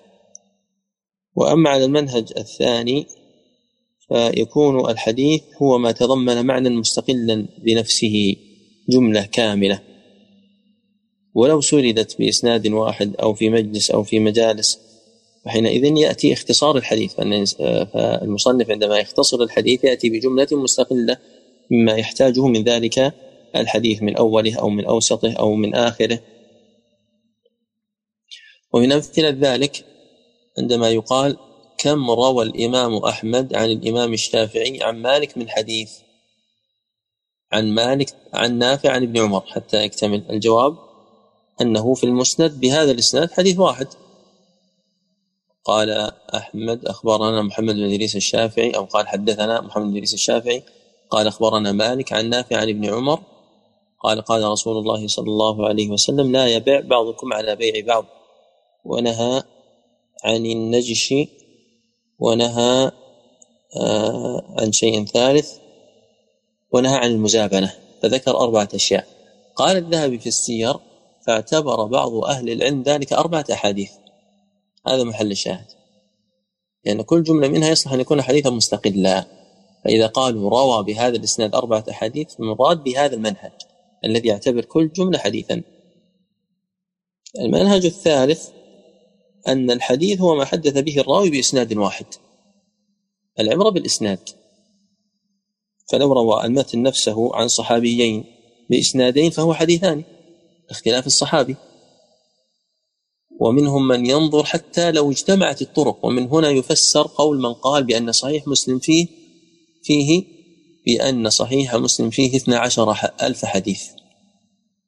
الموجود لا يبلغ ذلك، من عد الحديث الموجود لا يبلغ ذلك، ولكنهم عدوه بطريقة أخرى. فعندما يجمع مسلم 3 شيوخ يلتقون ولو في شيخ شيخه يعتبر عندهم 3 أحاديث. أحيانا يقول حدثنا هارون بن معروف وفلان عن ابن وهب، فهذان حديثان. أحيانا يقول حدثنا إسحاق بن منصور أو بكر بن أبي شيبة عن أبي معاوية مثلا، فيعتبر حديثان. وهكذا حتى لو ساق الحديث ثم قال بعده وحدثنا فلان عن فلان بنحوه، يعتبر هذا الذي وحدثنا فلان عن فلان حديثا آخر مستقلا، لأنه إسناد مستقل. فإذا قلت ما هو الصحيح؟ نقول الصحيح أن تلزم منهجية واحدة، أما أن ترقم مرة باعتبار الأسانيد ومرة باعتبار المتون فهذا خطأ يعتبر في المنهج. فلا تظن أنه إذا وجد في العصر الحديث الطرق الميسرة والكمبيوتر يعد ونحو ذلك أن هذا يجعل العد الحديث هو الدقيق، لا، لأنه وجد في هذا العصر من يعد بالخلط بين المناهج فيخرج بعدد آخر مستقل، تجده مستمر على العد بالأسانيد، ثم في بعض الأحاديث في أثناء الحديث يضع رقم، وهذا في خلط. يعني اعتبر المنهج إيش؟ المنهج الثاني، عندما وضع في أثناء الحديث رقما اعتبر المنهج الثاني، جعل هذا حديثا مستقلا، وهو من أول الكتاب إلى آخره لا يضع أرقام إلا عند بداية الأسانيد. وقل مثل ذلك في عد الآي، لأنه اختلف في عد الآي باعتبار اختلاف المصاحف، وهذا عند المتقدمين اختلاف عد الآية عند المصاحف. يعني لسنا بحاجة للتمثيل، لكن لعل المقصود قد يتضح. والخلاصة إما أن يكون الحديث هو ما حدث به في مجلس واحد ولو طال، وإما أن يكون الحديث هو ما تضمن معنى مستقلا قائما بنفسه، وإما أن يكون الحديث هو ما روي بإسناد واحد. نعم. صلى الله عليكم. باب حسن الملكة. حدثنا حفص بن عمر قال حدثنا عمرو بن الفضل قال حدثنا نعيم بن يزيد قال حدثنا علي بن أبي طالب رضي الله تعالى عنه أن النبي صلى الله عليه وسلم لما ثقل قال يا علي ائتني بطبق أكتب فيه ما لا تضل أمتي بعدي، فخشيت أن يسبقني فقلت إني لا أحفظ من ذراعي الصحيفة وكان رأسه بين ذراعي وعضدي، فجعل يوصي بالصلاة والزكاة وما ملكت أيمانكم، وقال كذاك حتى فاضت نفسه، وأمره بشهادة أن لا إله إلا الله وأن محمدا عبده ورسوله، من شهد بهما حرم على النار. هذا حديث ضعيف إسنادا ومثلا، لأنه مخالف لما ثبت في الصحيح من أن النبي صلى الله عليه وسلم توفي وهو متكئ على عائشة رضي الله عنها. وقوله إني لأحفظ يعني أشد حفظا من ذراعي الصحيفة، يعني من الشيء الذي يكتب، يعني ما في صدري وما آتاني الله عز وجل من ملكة الحفظ أقوى من ما يحفظ بالكتابة. نعم. صلى الله عليكم. قال حدثنا محمد بن سابق قال حدثنا إسرائيل عن الأعمش عن أبي وائل عن عبد الله رضي الله تعالى عنه عن النبي صلى الله عليه وسلم قال أجيب الداعية ولا ترد الهدية ولا تضرب المسلمين. طبعا هذا على القول بأن ذراعي على وجهها وأنه لم يحصل فيها خطأ أو تصحيف. نعم. وهذا الحديث حديث صحيح. لا ترد الهدية، كان النبي صلى الله عليه وسلم لا يرد الهدية. لا تضرب المسلمين أي بغير جرم وبغير سبب. نعم. صلى الله عليكم. قال حدثنا محمد بن سلام قال أخبرنا محمد بن فضيل عن مغيرة أن أم موسى عن علي رضي الله تعالى عنه قال كان آخر كلام النبي صلى الله عليه وسلم الصلاة اتقوا الله فيما ملكت أيمانكم. نعم، بغير جرم وبغير سبب وبغير سلطان، يعني لا يكون للإنسان سلطة على من يضربه، هذا أيضا من الخطأ. أما هذا الذي معنا الصلاة اتقوا الله فيما ملكت أيمانكم،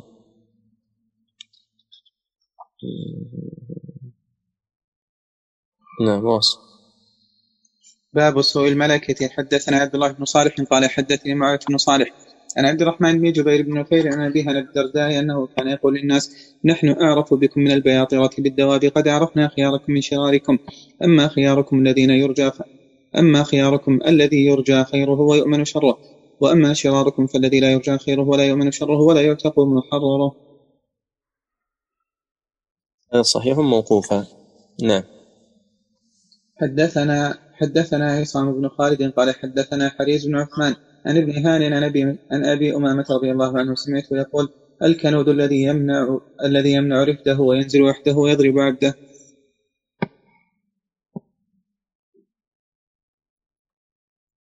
شيخ حريز فيه جهالة، فهل يكفي في ذلك ما قاله أبو داود أن شيوخ حريز ثقات وأن حريز لا يروي إلا عن ثقة؟ نقول هذا يكفي إذا لم يرد تضعيف فيه. وذكر هذا الضابط أبو حاتم وأبو زرعة كما في الجرح والتعديل، يعني إذا كان الشخص لا يروي إلا عن ثقة فروى عن شخص لا نعرف فيه جرحا ولا تعديلا، فإن هذا مما يقويه، يعني من قرائن تقويته، من قرائن تقويته. والذين لا يروون إلا عن ثقة كثر، فمنهم الشعبي وابن سيرين وحريز بن عثمان الرحبي وإسماعيل بن أبي خالد ومالك وأحمد والنسائي وأبو داود والبخاري ومسلم وشعبة وعبد الرحمن بن مهدي وعلي بن المديني ويحيى بن معين وبقية بن مخلد وسليمان بن حرب الأزدي الواشحي وابن وضاح وغير هؤلاء.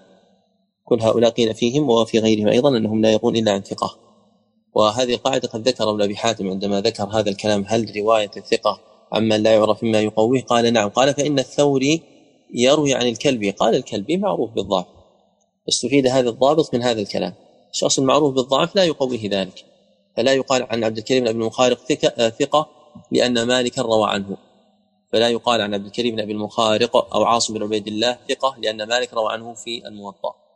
هؤلاء عرف شأنهم، فرغ منهم. نعم أكمل.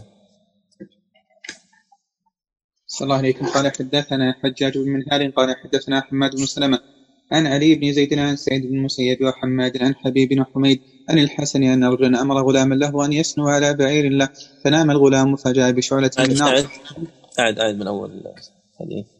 صلى الله عليكم. قال حدثنا حجاج بن منهال قال حدثنا حماد بن سلمة عن علي بن زيد عن سعيد بن مسيب وحماد عن حبيب بن حميد عن الحسن أن رجلا أمر غلاما أن يسنو على بعير له، فنام الغلام فجاء بشعلة من نار فألقاه في وجهه فتردى الغلام في بئر، فلما أصبح أتى عمر بن الخطاب رضي الله عنه فرأى الذي في وجهه فاعتقه. هذا ضعيف، علي بن زيد بن جدعان ضعيف، والحسن أن رجلا منقطع.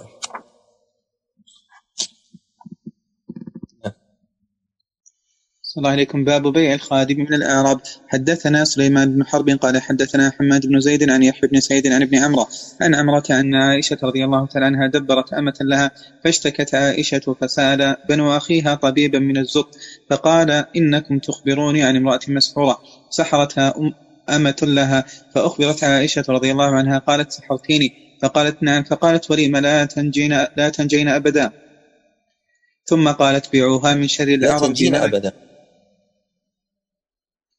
صلى الله عليكم. لا تنجينا أبدا، ثم قالت بيعوها من شر العرب ملكا. هذا حديث صحيح موقوفا. نعم.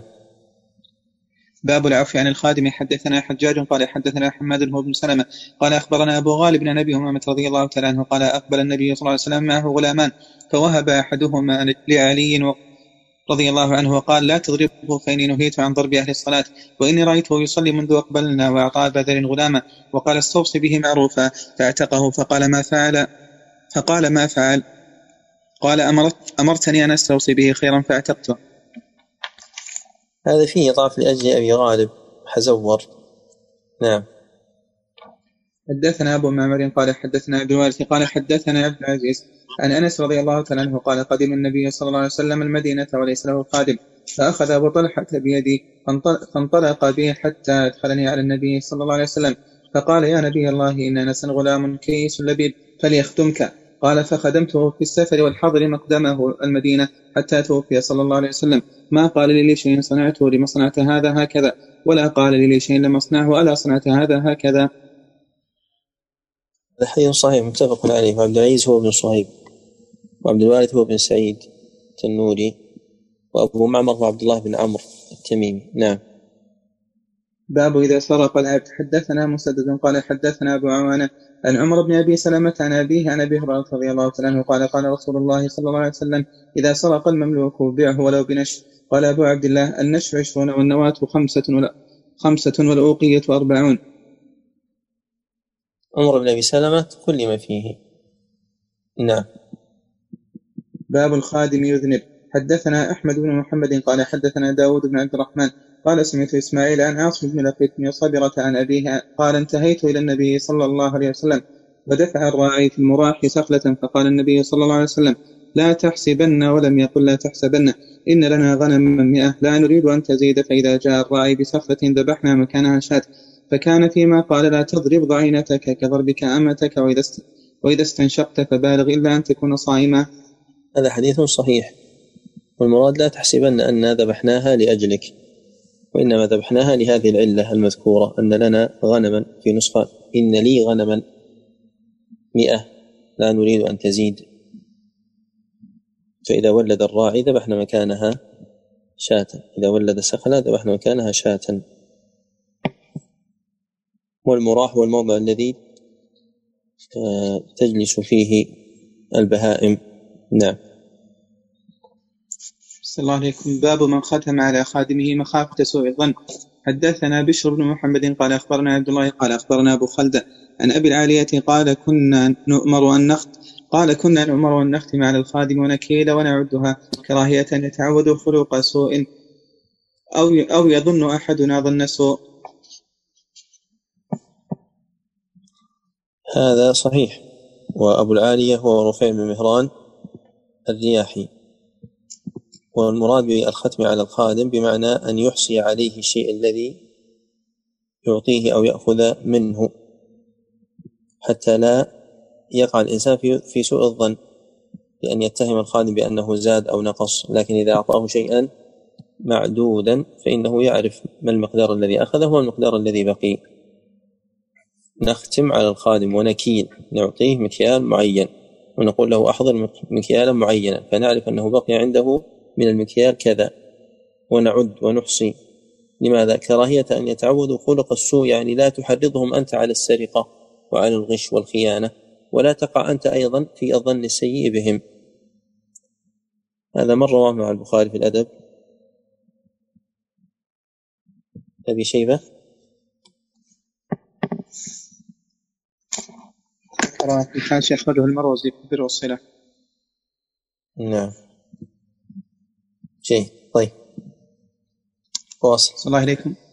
باب من عد على خادمه مخافة الظن. حدثنا أبو نعيم قال حدثنا إسرائيل عن أبي إسحاق عن حارثة بن مضرب عن سلمان قال إني لا أعد العراق على خادمي مخافة الظن. هذا صحيح أيضا، وهو بمعنى الذي قبله. نعم. حدثنا حجاج قال حدثنا شعبة قال أنبانا أبو إسحاق قال سمعت حارثة ابن مضرب قال سمعت سلمان قال إني لا أعد العراق خشية الظن. العراق العظم الذي عليه لحم. نعم. صلى الله عليكم. باب أدب الخادم.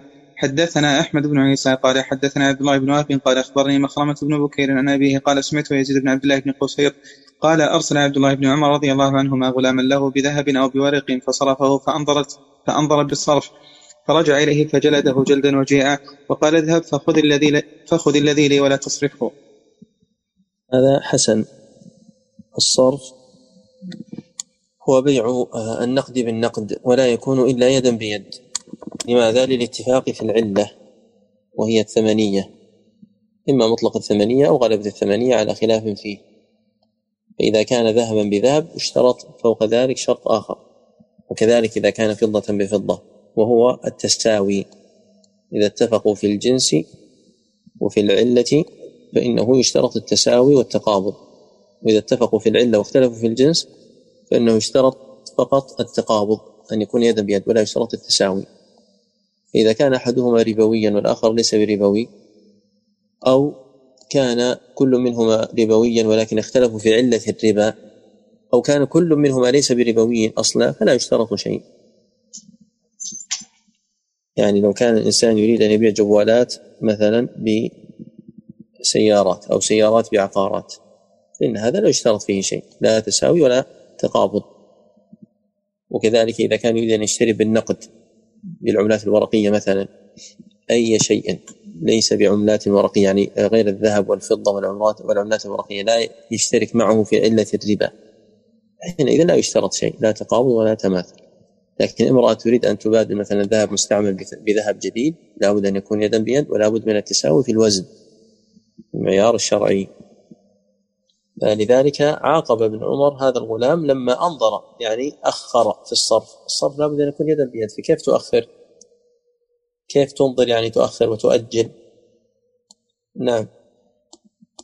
السلام عليكم. قال حدثنا محمد بن سلام قال أخبرنا أبو معاوية عن الأعمش عن إبراهيم التيمي عن أبيه عن أبي مسعود رضي الله تعالى عنه قال: كنت أضرب غلاما لي فسمعت من خلفي صوتا: اعلم أبا مسعود لله أقدر عليك منك علي. فالتفت فإذا هو رسول الله صلى الله عليه وسلم. قلت: يا رسول الله، فهو حر لوجه الله. فقال: أما إن لو لم تفعل لمستك النار أو للفحتك النار. حديث رواه مسلم، حديث صحيح. نعم.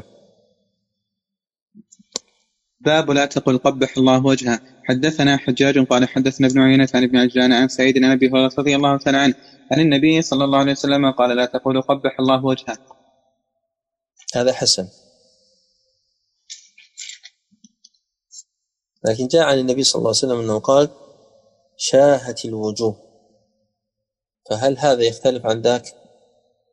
الجواب نعم، لأن أحيانا يكون المعنى واحد وينهى عن أحدهما دون الآخر، كما قال النبي صلى الله عليه وسلم: لا يقول أحدكم خبثت نفسي، وليقول لقست نفسي.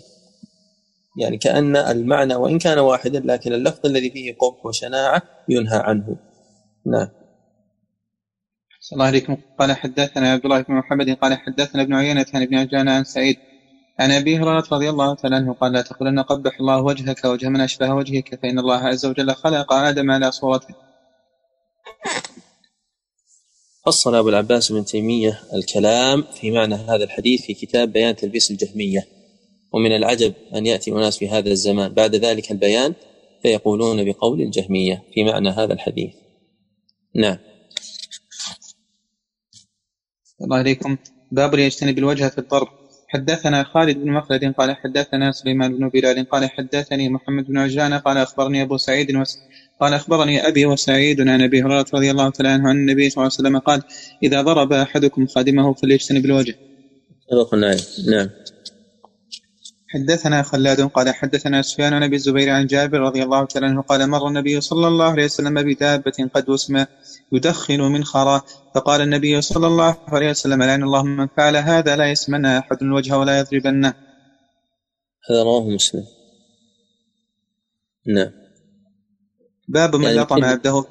المقصود أنه من شدة الكوي والإحراق خرج الدخان من أنفه، وهذا فيه تعذيب للحيوان، لكن الوسم محتاج إليه، فلذلك أجيز بضابط بحيث أنه لا يؤذي الحيوان، وفي نفس الوقت لا يحرم من تعيين دابته بعلامة حتى لا تختلط بغيرها ولا تسرق. نعم. باب من لطم عبده فليعتقه من غير إيجاب.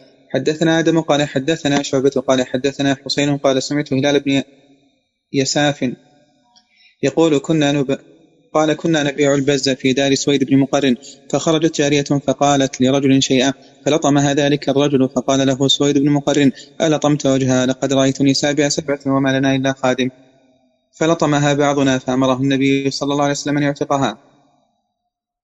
هذا رواه مسلم، ولكن الإشكال في قوله من غير إيجاب، مع أن الأمر المطلق يفيد الوجوب، ومع قوله في حديث أبي مسعود: لو لم تفعل للفحتك النار.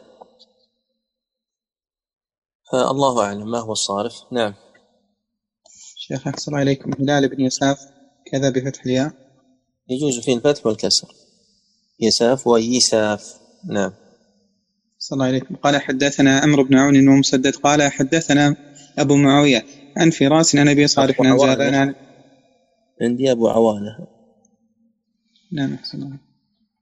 حدثنا عمرو بن عون ومسدد قال حدثنا أبو عوانة عن فراس عن أبي صالح عن زادان عن ابن عمر رضي الله تعالى عنهما قال: سمعت النبي صلى الله عليه وسلم يقول: من لطم عبده أو ضربه حدا لم يأته فكفرته عتقه. وهذا صحيح، وهو يؤيد الوجوب وليس عدم الإيجاب. نعم. حدثنا مسدد قال حدثنا يحيى بن سعيد عن سفيان قال حدثني سلمة بن كهيل قال حدثني معاذ بن سويد بن مقرن قال: لطمت مولى لنا ففر، فدعاني أبي فقال: اقتص، كنا ولد مقرن سبعة لنا خادم، فلطمها أحدنا، فذكر ذلك للنبي صلى الله عليه وسلم فقال: مرهم فليعتقوها. فقيل للنبي صلى الله عليه وسلم: ليس لهم خادم غيرها. قال: فليستخدموها، فإذا استغنوا خلوا سبيلها. وهذا أيضا رواه مسلم، وظاهره الإيجاب، لأنه قال: مرهم فليعتقوها، لام الأمر، والأمر ذاته وهو مطلق. فلما اعتذروا بالحاجة أمرهم أن يستخدموها حتى تزول حاجتهم، لكن بما أنه في ذمتهم وهو واجب عليهم متى ما استغنوا خلوا سبيله. هذا يؤيد الوجوب لا يؤيد الاستحباب. نعم. حدثنا عمرو بن مرزوق قال أخبرنا شعبة قال لي محمد بن منكدر ما اسمك؟ فقلت شعبة. قال حدثني أبو شعبة عن سويد بن مقرن المزني ورأى رجلا لطم غلامه فقال ما علمت أن الصورة محرمة، رأيتني وإني سابع سبعة إخوة على عهد رسول الله صلى الله عليه وسلم ما لنا إلا خادم، فلطمه أحدنا فأمرنا النبي صلى الله عليه وسلم أن نعتقه. نعم هذا أيضا صحيح. والصورة محرمة أي محرمة الضرب، فهنا الفعل مقدر، معروف القاعدة وهي أن الذوات لا يعلق عليها حكم، فإذا وجد نص فيه تعليق حكم على ذات فالمراد فيه خلاف على ثلاثة أقوال بين الأصوليين. القول الأول بأن هذا مجمل لا يؤخذ منه حكم ويبحث عن الحكم في دليل آخر، والقول الثاني عموم دلالة الاقتضاء فنقدر كل الأفعال المتعلقة بذلك الذات فلا يخرج منها فعل إلا بدليل نخصصه. والثالث أن الصواب وهو الصواب الذي رجحه الآمدي وغيره أنه يقدر فعل مناسب للسياق، فعندما يأتينا مثل قوله تعالى حرمت عليكم أمهاتكم ما نقول حرمت عليكم بر أمهاتكم وإكرام أمهاتكم والإحسان إلى أمهاتكم، هذا غير مراد قطعا، وإنما السياق يدل على أن المراد النكاح وبابه سواء كان عقدا أو والعياذ بالله إتيانا. وكذلك حرمت عليكم الميتة، هل محرم حرق الميتة أو دفن الميتة أو جر الميتة؟ هل هذه الأفعال محرمة؟ الجواب لا، وإنما المراد الأكل وبابه.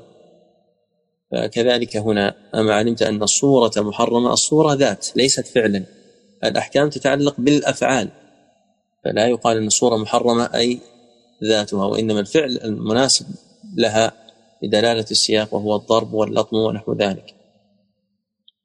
وأظن الكلام واضح إن شاء الله.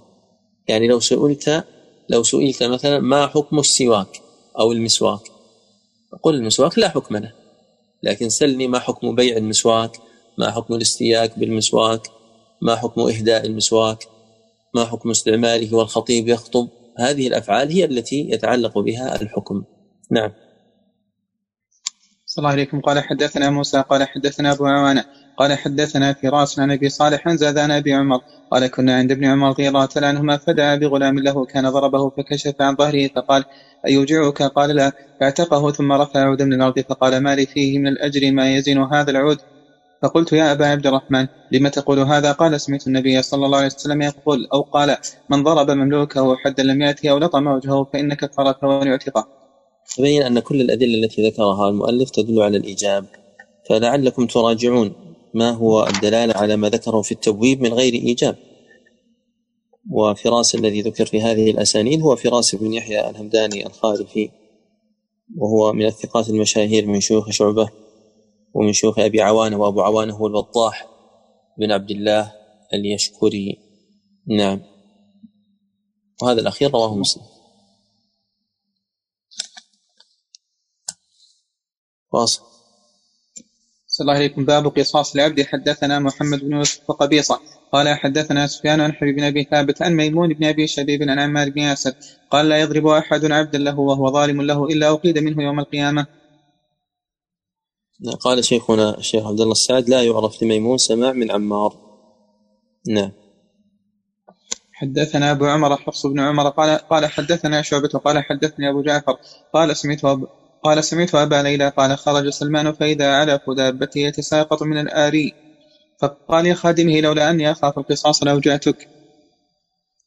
هذا أثر صحيح موقوف، والآري هو مربط الدواب ومعلفها. نعم. حدثنا أبو الربيع قال حدثنا إسماعيل قال حدثنا العلاء عن أبيه عن أبي هريرة رضي الله تعالى عنه عن النبي صلى الله عليه وسلم قال لا تؤدون الحقوق إلى أهلها حتى يقاد للشاة الجماء من الشاة القرناء. هذا حديث صحيح رواه مسلم. نعم. حدثنا عبد الله بن محمد الجعفي قال حدثنا أبو أسامة قال حدثني داود بن أبي عبد الله مولى بني هاشم قال حدثني عبد الرحمن بن محمد قال أخبرتني جدتي أن أم سلمة زوج النبي صلى الله عليه وسلم أن النبي صلى الله عليه وسلم كان في بيتها فدعا وصيفة له أو لها فأبطأت فاستبان الغضب في وجهه فقامت أم سلمة إلى الحجاب فوجدت الوصيفة تلعب ومعه سواك فقال لولا خشية القود يوم القيامة لأوجعتك بهذا السواك. نعم كمل. زاد محمد بن الهيثم تلعب ببهمة قال فلما أتيت بها النبي صلى الله عليه وسلم قلت يا رسول الله إنها لتحلف وما سمعتها. قالت وفي يده سواك. هذا حديث ضعيف. جدة عبد الرحمن بن محمد لا تعرف. نعم. حدثنا محمد بن قد يكون داود أيضا فيه جهالة. نعم. حدثنا محمد بن بلال قال حدثنا عمران عن قتادة عن زرارة بن أوفى عن أبي هريرة رضي الله تعالى عنه قال قال رسول الله صلى الله عليه وسلم من ضرب ضربا اقتص منه يوم القيامة. عمران بن داور أبو العوام عمران القطان اختلف فيه فإذا كان الأصل هو قول حديث فيكون حسنا لا يكون صحيحا إلا بالنظر للشواهد. نعم. حدثنا خليفة قال حدثنا عبد الله بن رجاء قال حدثنا أبو العوام عن قتادة عن عبد الله بن شقيق عن أبي هريرة رضي الله عنه عن النبي صلى الله عليه وسلم قال من ضرب ضربا ظلما اقتص منه يوم القيامة. أبو العوام هو عمران بن داور القطان. خليفة هو بن خياط. ما لقبه؟ من يعرف لقب خليفة بن خياط؟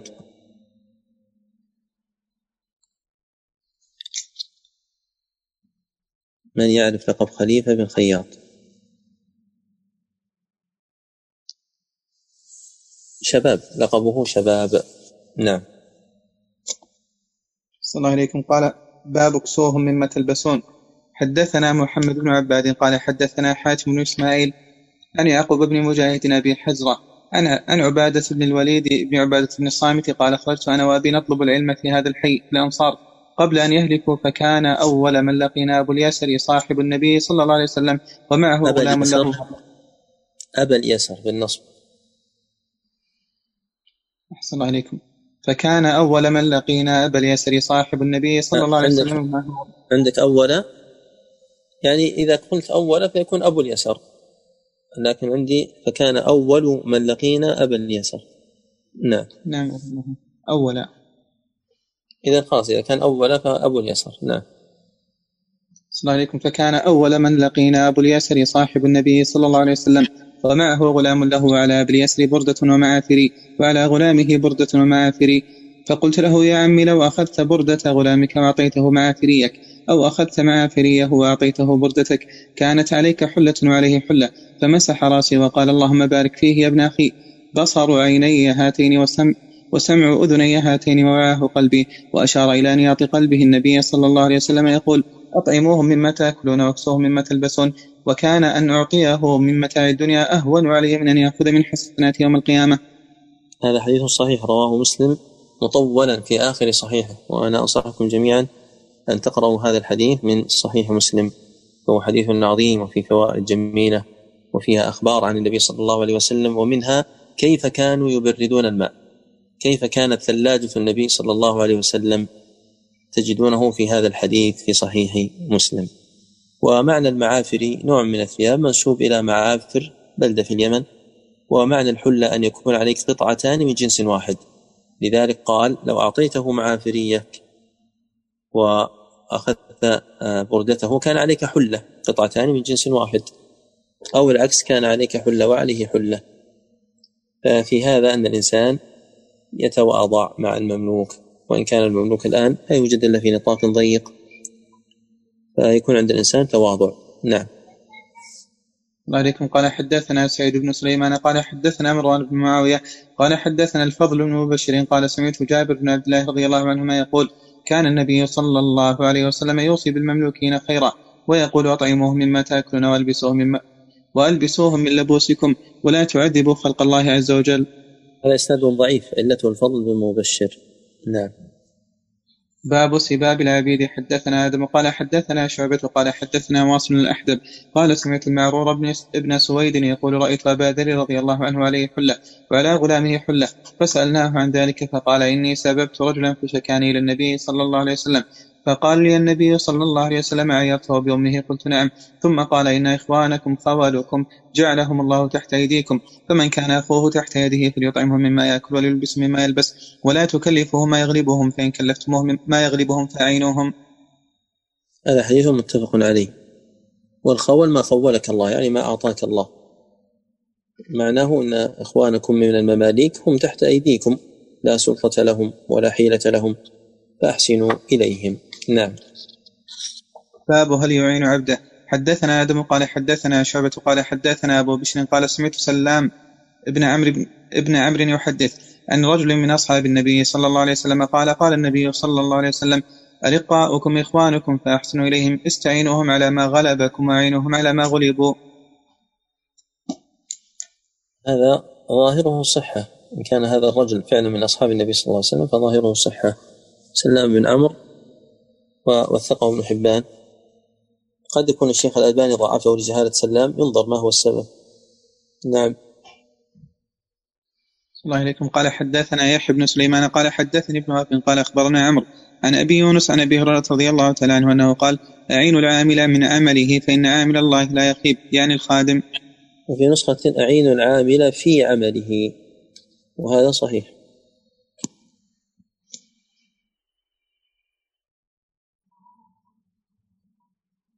نعم. باب لا يكلف العبد من العمل ما لا يطيق.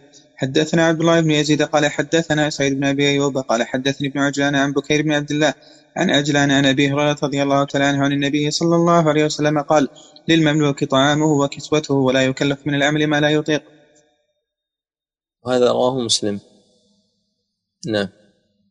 حدثنا عبد الله قال حدثني الليث قال حدثني ابن عجلان عن بكير أن عجلان أبا محمد حدثه قبيل وفاته أنه سمع أبا هريرة رضي الله عنه يقول قال رسول الله صلى الله عليه وسلم للمملوك طعامه وكسوته ولا يكلف إلا ما يطيق.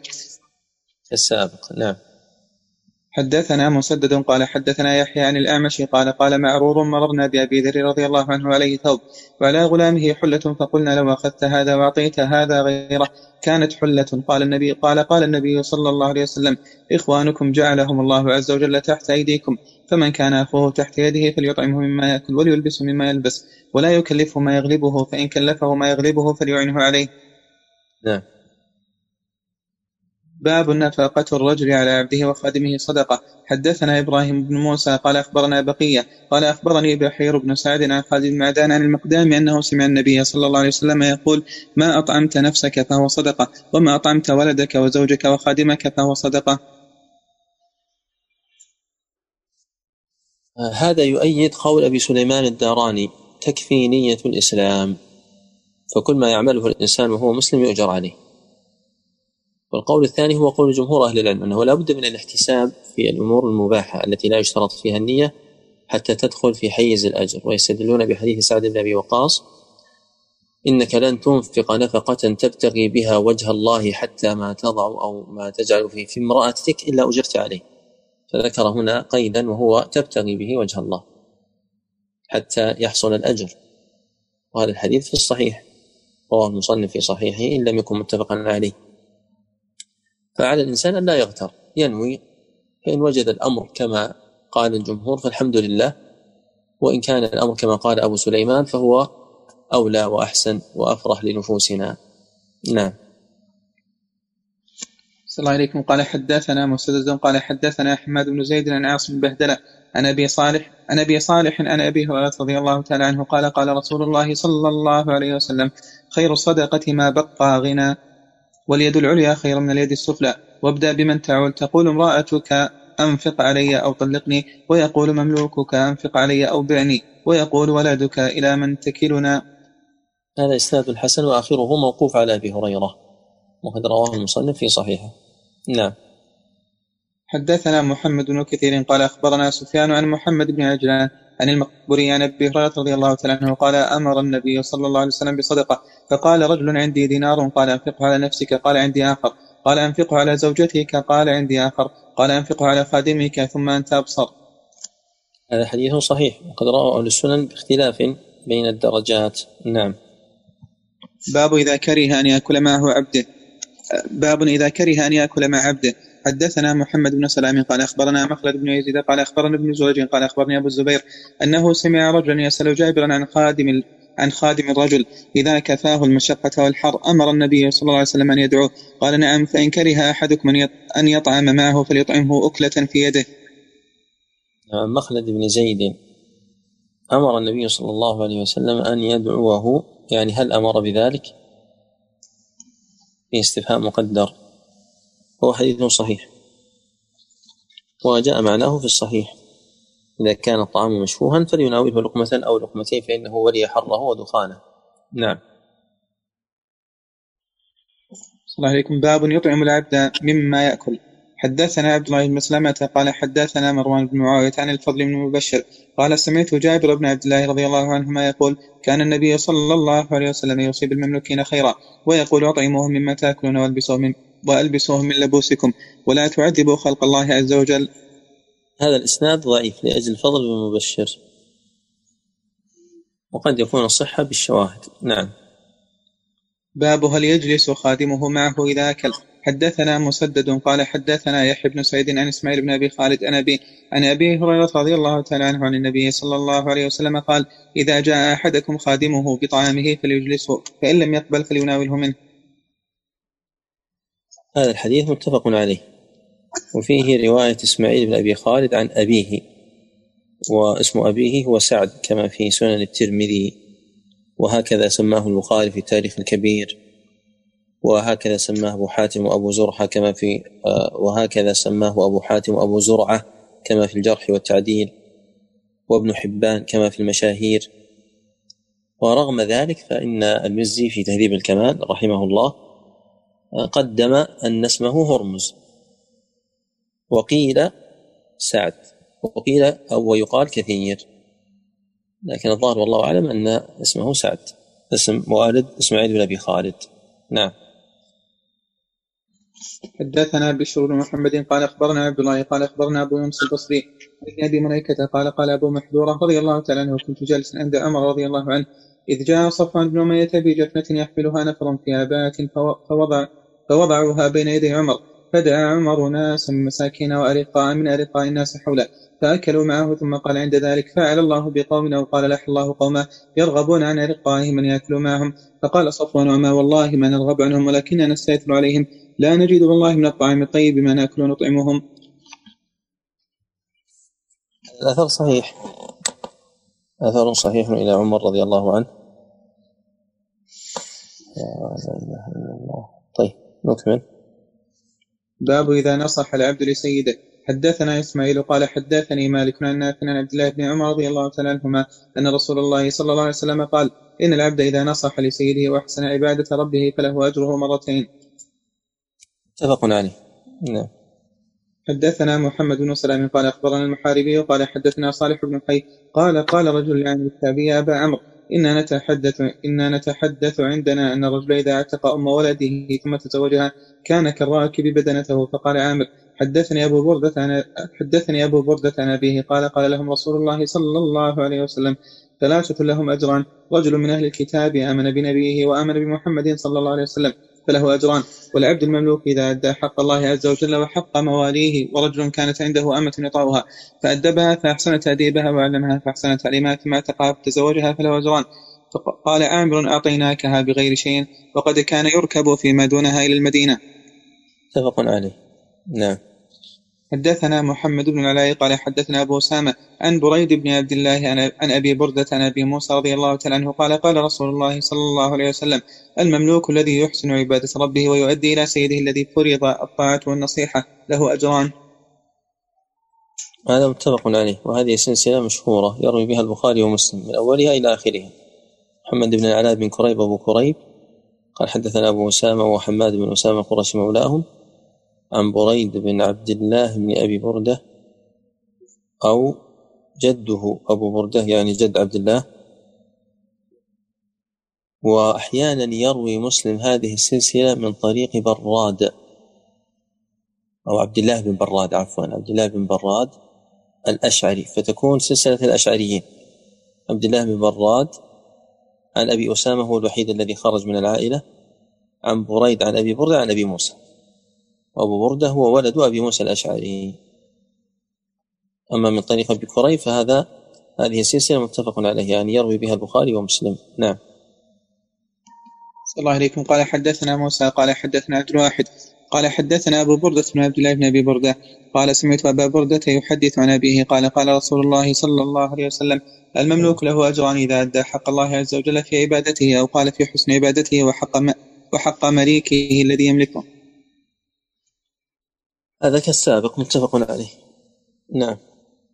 باب العبد راع. حدثنا إسماعيل بن أبي ويس قال حدثني مالك بن عبد الله بن دينار عن ابن عمر رضي الله تعالى عنهما أن رسول الله صلى الله عليه وسلم قال: كلكم راع وكلكم مسؤول عن رعيته، فالأمير الذي على الناس راع وهو مسؤول عن رعيته، والرجل راع على أهل بيته وهو مسؤول عن رعيته، وعبد الرجل راع على مال سيده وهو مسؤول عنه، ألا كلكم راع وكلكم مسؤول عن رعيته. متفق عليه. نعم.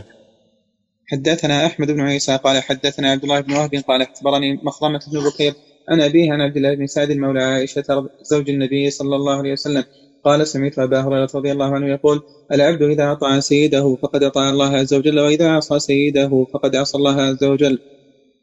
عبد الله بن سعد لا يعرف، فهذا حديث ضعيف فيه جهالة. نعم. باب من أحب أن يكون عبدا.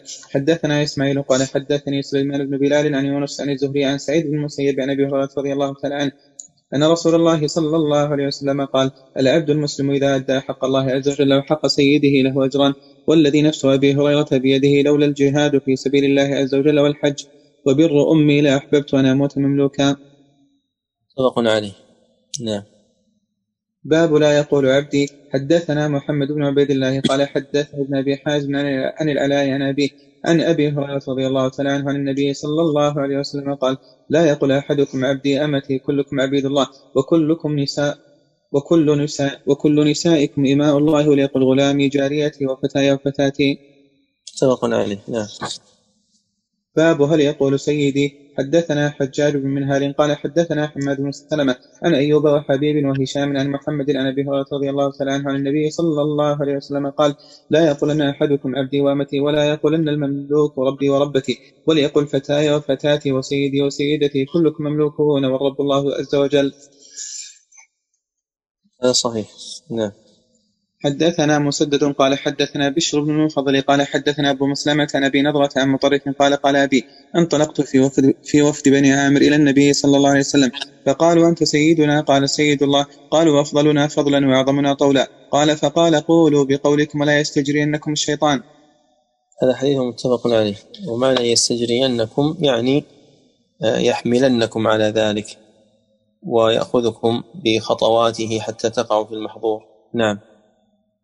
باب الرجل راع في أهله. حدثنا عارم قال حدثنا حماد بن زيد عن أيوب عن نافع عن ابن عمر رضي الله تعالى عنهما قال: قال النبي صلى الله عليه وسلم: كلكم راع وكلكم مسؤول عن رعيته، فالأمير راع وهو مسؤول، والرجل راع على أهله وهو مسؤول، والمرأة راعية على بيت زوجها وهي مسؤولة، ألا وكلكم راع وكلكم مسؤول عن رعيته.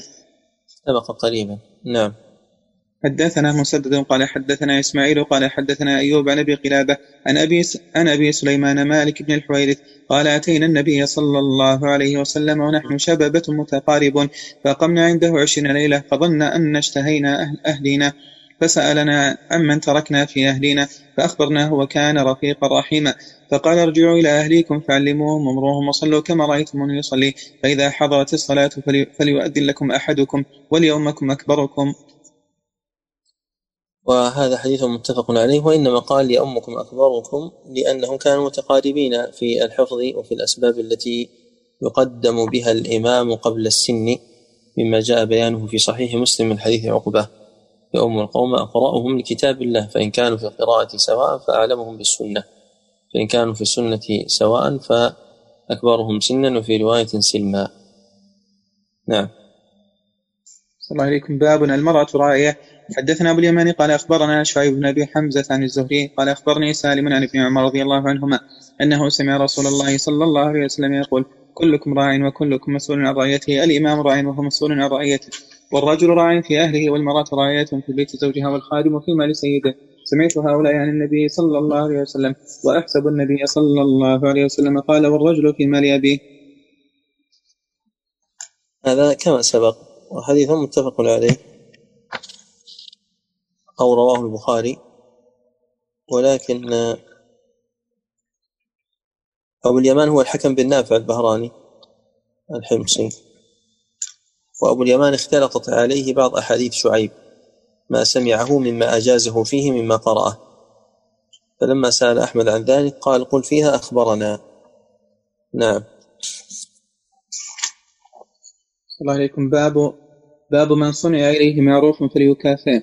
حدثنا سعيد بن عفير قال حدثني يحيى بن أيوب عن عمارة بن غزية عن شرحبيل مولى الأنصار عن جابر بن عبد الله الأنصاري رضي الله عنهما قال قال النبي صلى الله عليه وسلم من صنع إليه معروف فليجزئه، فإن لم يجد ما يجزيه فليثني عليه، فإنه إذا أثنى عليه فقد شكره، وإن كتمه فقد كفره، ومن تحلى بما لم يعطى فكأنما لبس ثوبه زور.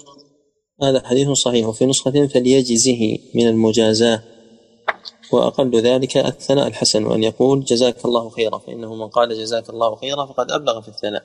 نعم.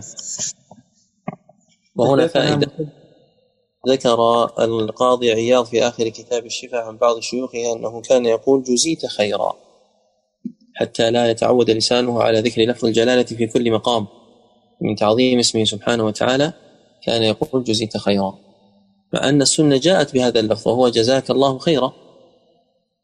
فنقول بأن الإنسان إذا تقيد بالسنة فهو أولى، ولكن عليه أيضا أن يكون في قلبه استشعار تعظيم هذا اللفظ.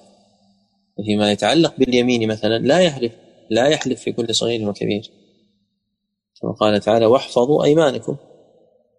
نعم. جزاكم الله خيرا. حدثنا مسدد قال حدثنا أبو عوانة عن الأعمش عن مجاهد عن ابن عمر رضي الله تعالى عنهما قال قال رسول الله صلى الله عليه وسلم من استعاذ بالله فأيدوه، ومن سأل بالله فأعطوه، ومن أتى إليكم معروفا فكافئوه، فإن لم تجدوا فادعوا له حتى تعلموا أن قد كافأتموه. هذا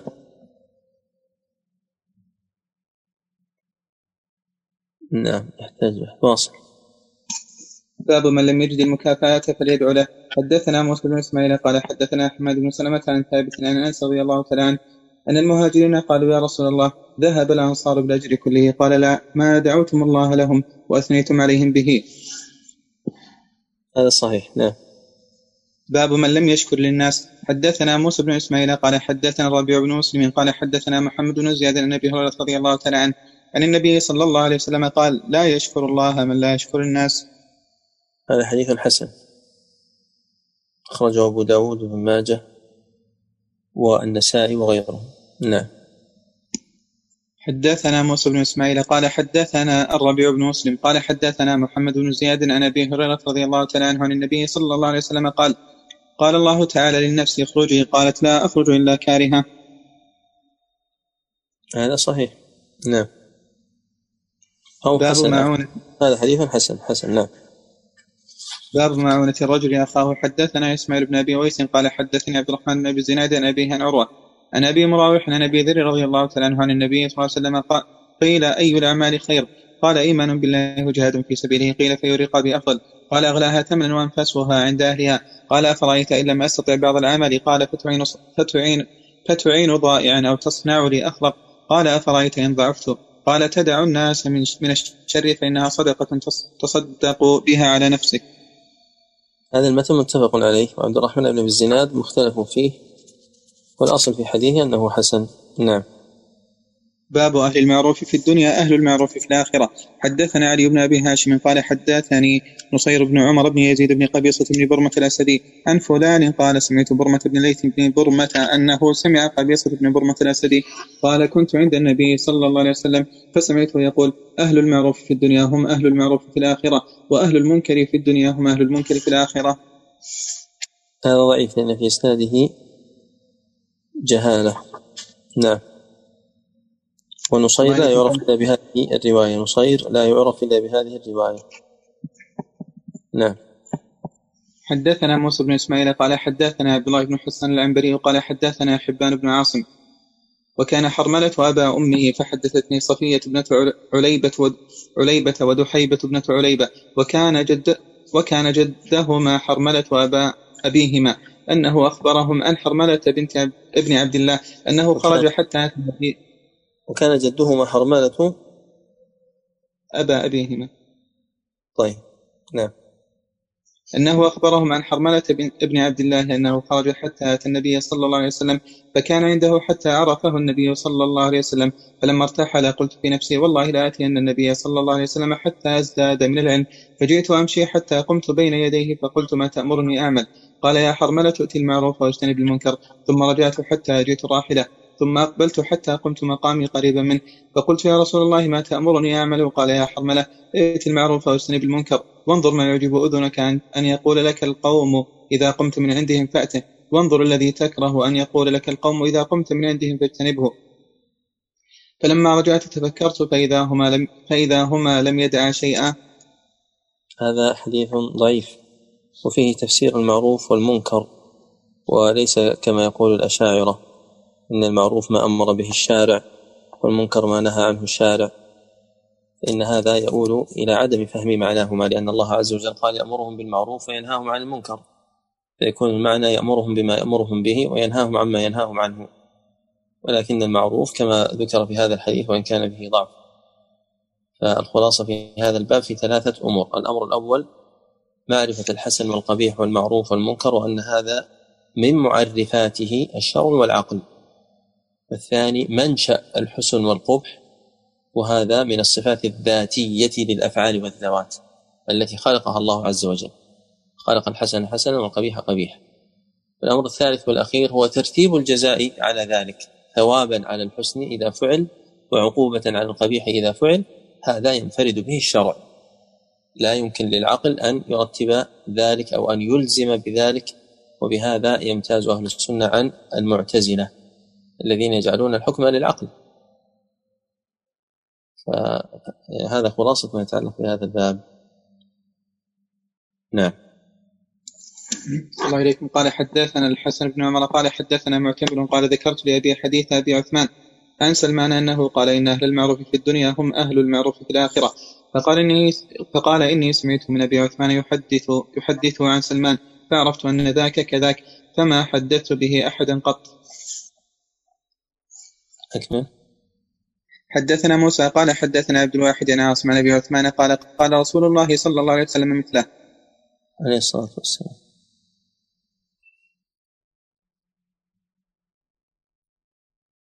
يعني هذا روي مرفوعا وموقوفا، فينظر أيهم الأصح. وأما أبو عثمان هذا فهو النهدي عبد الرحمن بن مل، والميم في مل مثلثة بالضم والكسر والفتح. نعم. الله عليكم. باب إن كل معروف صدقة. حدثنا علي بن عياش قال حدثنا أبو غسان قال حدثني محمد بن منكدر عن جابر بن عبد الله رضي الله عنهما عن النبي صلى الله عليه وسلم قال كل معروف صدقة. حدثنا آدم بن أبي إياس قال حدثنا شعبة قال حدثني سعيد بن أبي وردة بن أبي موسى عن أبيه عن جده قال قال النبي صلى الله عليه وسلم على كل مسلم صدقة. قالوا فإن لم يجد؟ قال فيعتمل بيديه فينفع نفسه ويتصدق. قالوا فإن لم يستطع أو لم يفعل؟ قال فيعين ذو الحاجة الملهوف. قالوا فإن لم يفعل؟ قال فيأمر بالخير أو يأمر بالمعروف. قالوا فإن لم يفعل؟ قال فيمسك عن الشر فإنه له صدقة. الحديث الأول صحيح، وقد رواه المصنف في صحيحه من حديث جابر، ورواه مسلم من حديث حذيفة، والحديث الثاني متفق عليه. نعم. حدثنا مسدد قال حدثنا يحيى عن هشام بن عروة قال حدثني أبي أن أبا مروح الغفاري أخبره أن أبا مروح الغفاري أخبره أن أبا ذر رضي الله عنه أخبره أنه سأل رسول الله صلى الله عليه وسلم أي العمل أفضل؟ قال إيمان بالله وجهاد في سبيله. قال فأي رقاب أفضل؟ قال أغلاها ثمنا وأنفسها عند أهلها. قال رأيت إن لم أفعل؟ قالت عين ضائعا أو تصنع لأخرب. قال رأيت إن لم أفعل؟ قال تدع الناس من الشر فإنها صدقة تصدق بها على نفسك. نعم. واصل. حدثنا ابن نعمان قال حدثني مهدي بن ميمون عن واصل مولى أبي عيينة عن يحيى بن عقيل عن يحيى بن عمرو عن أبي الأسود الديلي عن أبي ذر رضي الله تعالى عنه قال قيل يا رسول الله ذهب أهل الدثور بالأجور يصلون كما نصلي ويصومون كما نصوم ويتصدقون بفضول أموالهم. قال أليس قد جعل الله لكم ما تصدقون؟ إن بكل تسبيحة وتحميدة صدقة وبضع أحدكم صدقة. قيل في شهوته صدقة. قال لو وضع في الحرام أليس كان عليه وزر؟ ذلك إن وضعها في الحلال كان له أجر. هذا رواه مسلم وفيه دليل على قياس العكس. نعم. صلى الله عليكم. باب إماطة الأذى عن الطريق. حدثنا أبو عاصم عن أبان بن سمعة عن أبي الوازع جابر عن أبي برزة الأسلمي رضي الله تعالى عنه قال: قلت يا رسول الله دلني على عمل يدخلني الجنة، قال: أمط الأذى عن طريق الناس.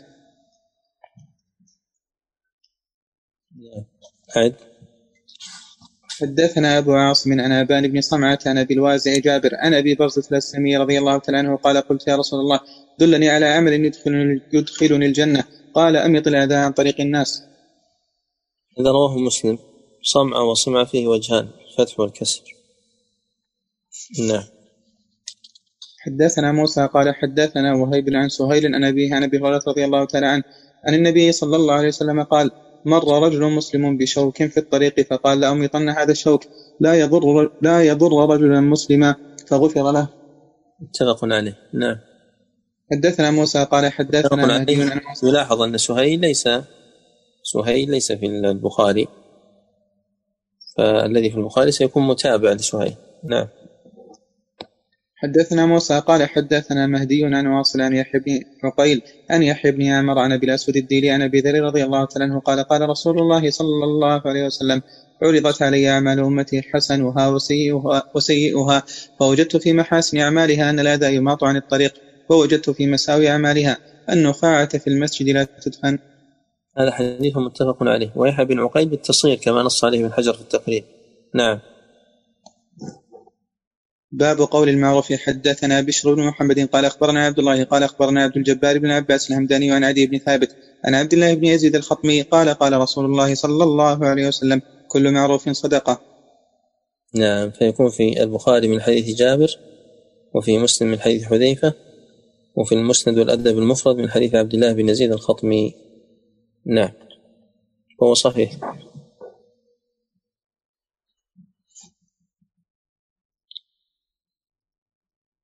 وكلها في الأدب المفرد، جابر وحذيفة والخطمي كلها في الأدب المفرد. نعم.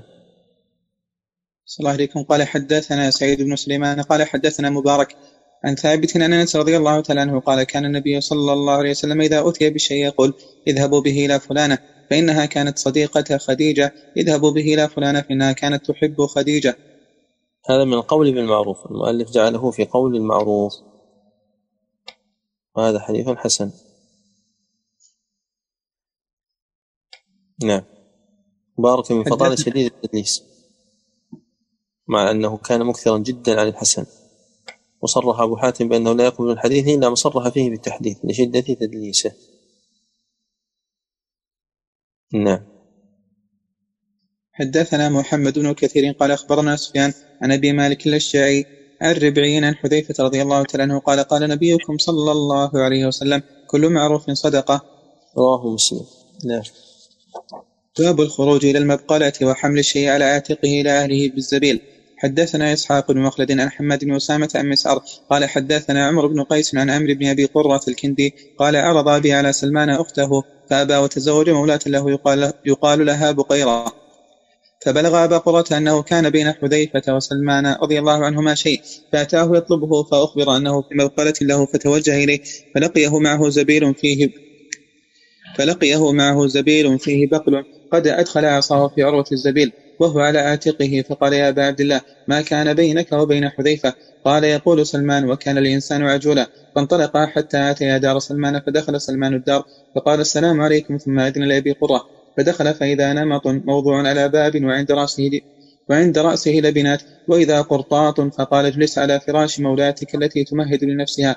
ثم أنشأ يحدثه فقال: إن حذيفة كان يحدث بأشياء كان يقولها رسول الله صلى الله عليه وسلم في غضبه لأقوام، فأوتى فأسأل عنها فأقول: حذيفة أعلم بما يقول، وأكره أن تكون ضغائن بين أقوام.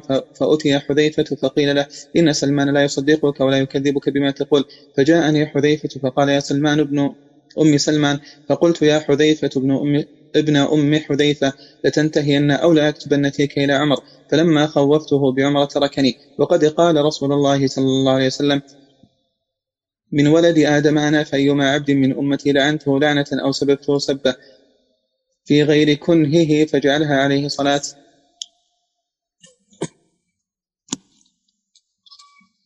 هذا حديث صحيح. وعمر بن قيس بن الماصر ثقة،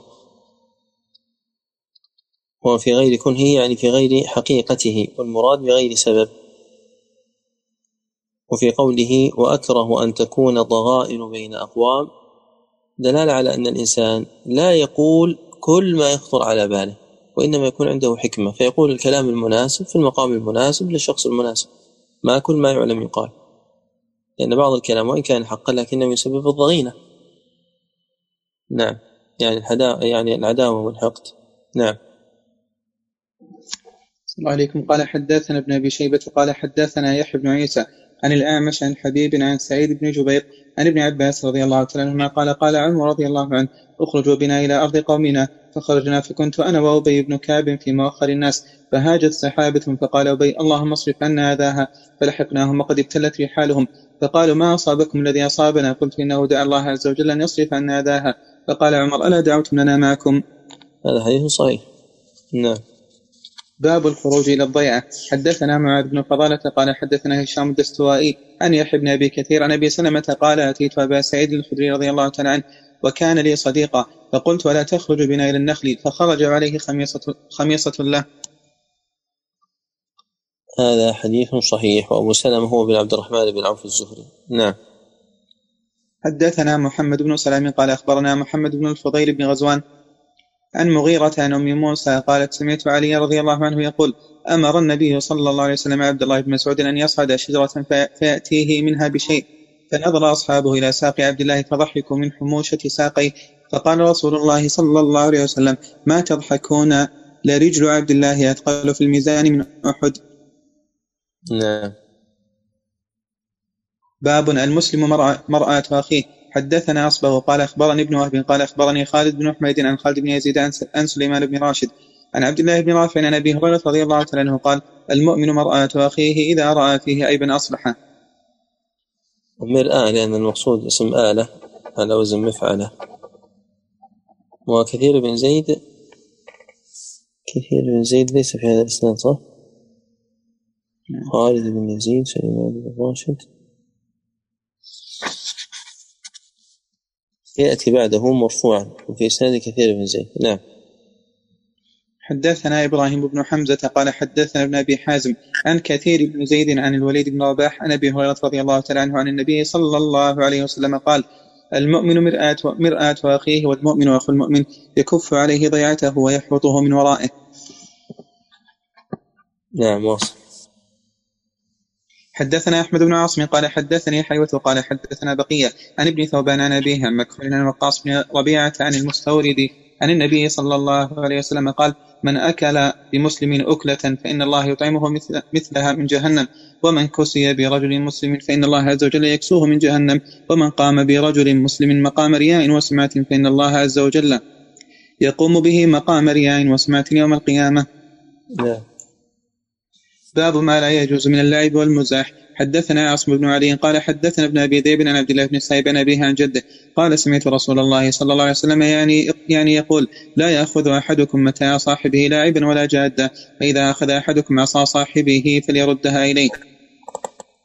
هذا الحديث حديث حسن قد رواه أبو داود والترمذي أيضا، وفيه أمر مهم يحتاجه الناس في هذا الزمان وهو معرفة ضوابط المزاح، فإن الأصل في المزاح الإباحة، وكذلك أن يرسل الإنسان رسالة فيها فكاهة يمازح بها أصحابه، فهذا أيضا الأصل فيه الإباحة.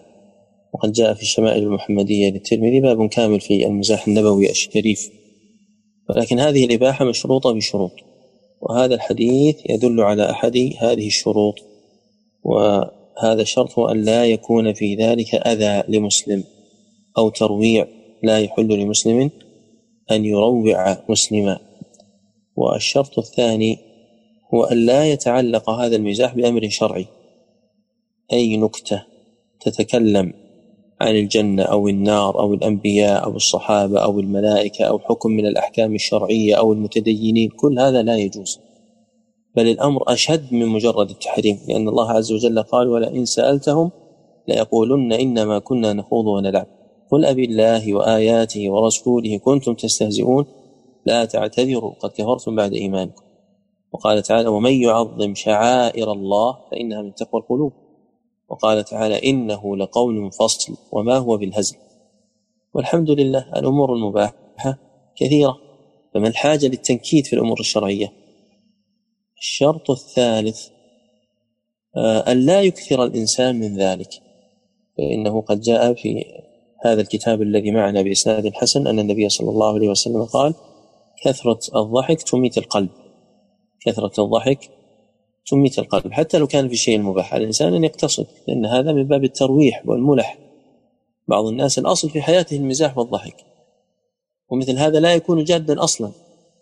ولما كان بعضهم عرفت ذلك عنه وأصبحت صبغة لشخصيته، لما أصبح بعض زملائه وأصحابه من القضاة قدر أنه احتاج شخص لشهادة هذا المزاح، فجاء ليشهد عند القاضي فقال للمدعي: اطلب شاهدا آخر، أحضر شاهدين، هذا المزاح أحدهما قال: اطلب شاهدا آخر.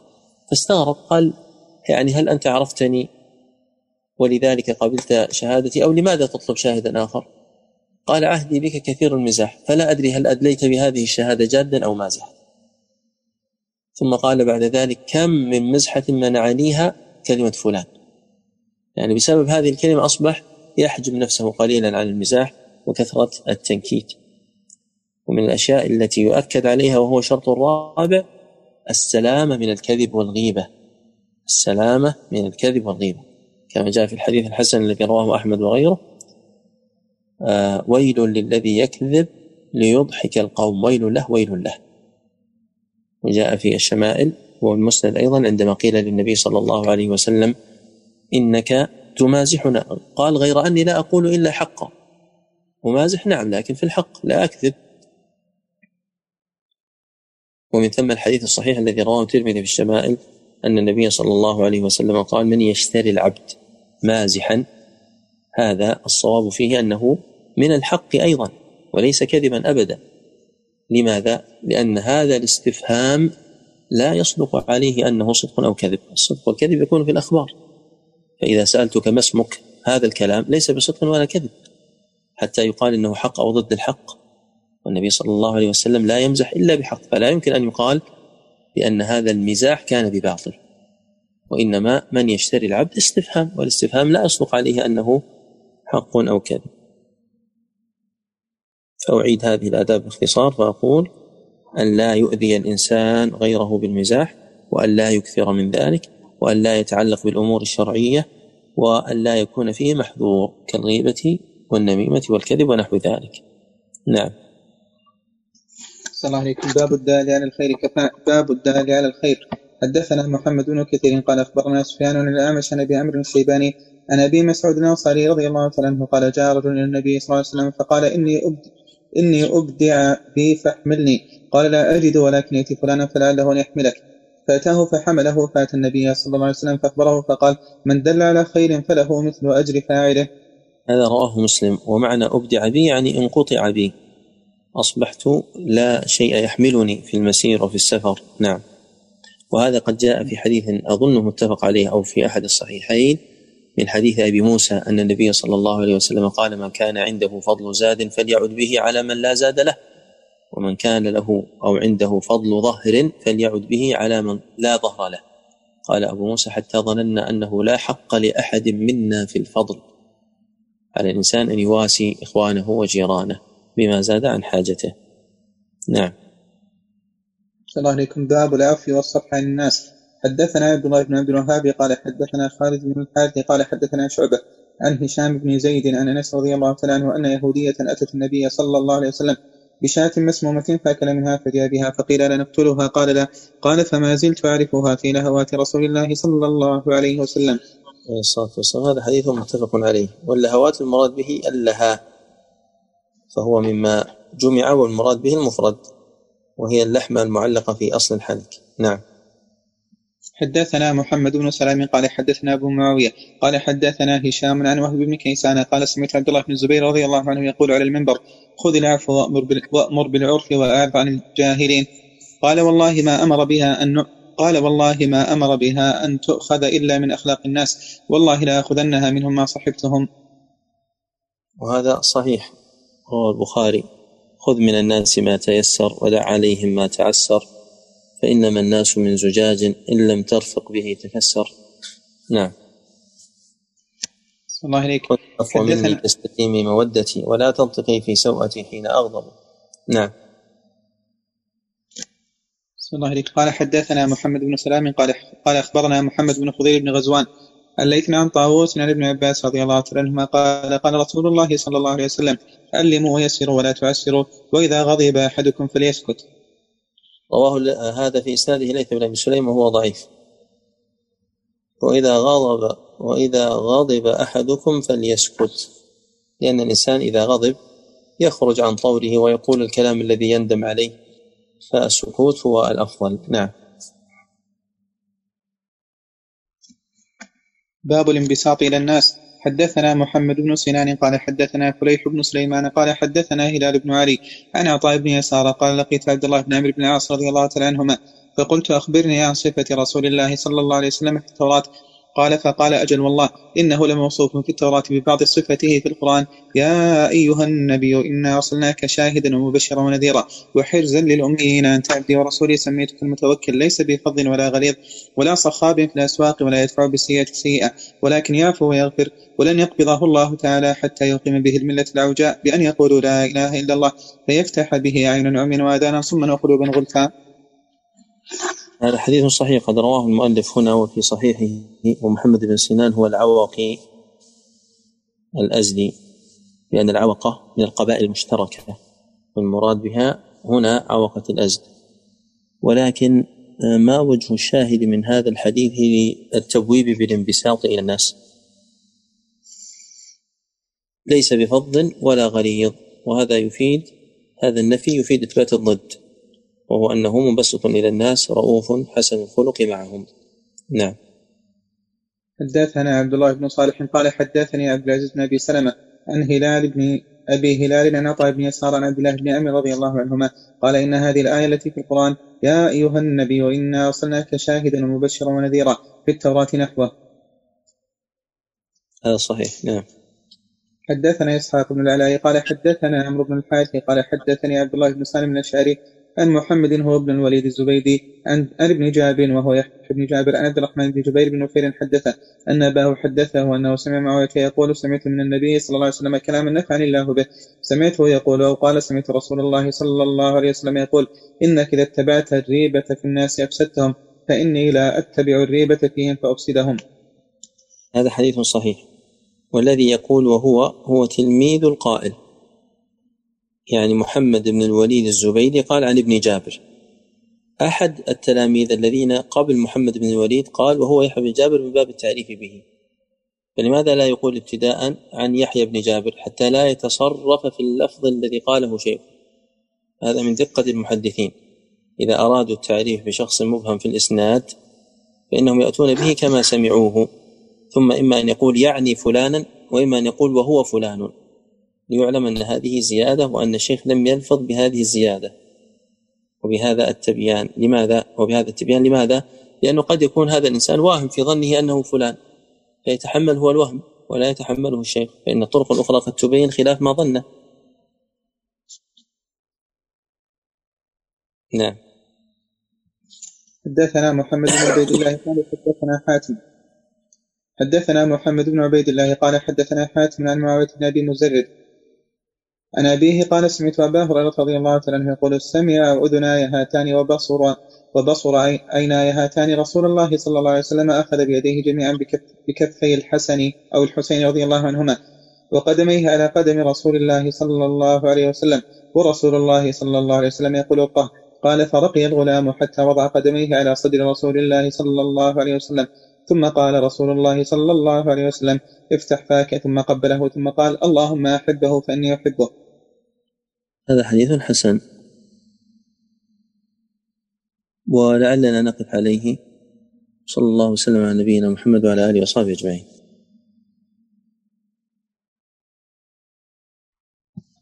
كانت الأسئلة مكتوبة الآن ممكن نمر عليها، والذي يريد أن يخرج انتهى وقت الدرس الموجود الآن،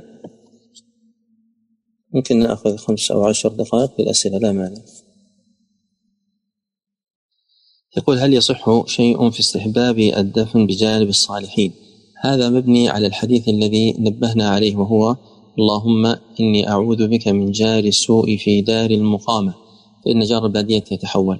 فإن بعض المعاصرين بنى على هذا اللفظ الذي في الأدب المفرد: إني أعوذ بك من جار السوء في دار المقامة فإن جار الدنيا يتحول، فاستنبط من هذا الحديث الذي هو ضعيف وشاذ كما سبق معنا هذا الحكم، وقد رد عليه الشيخ الألباني في السلسلة الصحيحة. فهذا الحكم مبني على حديث شاذ. من أفضل الطبعات لهذا الكتاب طبعة عصام موسى هادي، والطبعة التي أنا أتبع منها هي فضل الله الصمد، شرح فضل الله الجيلاني، اسمه فضل الله الصمد في توضيح الأدب المفرد، مطبوع في 3 مجلدات. ونريد زيادة إيضاح في حديث من يشتري العبد. هذا حديث صحيح قد رواه الترمذي في الشمائل في باب مزاح النبي صلى الله عليه وسلم، أن رجلا من أهل البادية اسمه زاهر كان يهدي إلى النبي صلى الله عليه وسلم هديا من البادية، فيجهزه النبي صلى الله عليه وسلم إذا أراد أن يخرج، فقال النبي صلى الله عليه وسلم: إن زاهرا باديتنا ونحن حاضرون. وكان رسول الله صلى الله عليه وسلم يحبه، ففي يوم من الأيام أتاه وهو يبيع فاحتضنه من خلفه وهو لا يبصره، فقال: من هذا؟ أرسلني. فالتفت فعرف النبي صلى الله عليه وسلم، فجعل لا يألو أن يلصق ظهره بصدر النبي صلى الله عليه وسلم حين عرفه، فجعل النبي صلى الله عليه وسلم يقول: من يشتري هذا العبد؟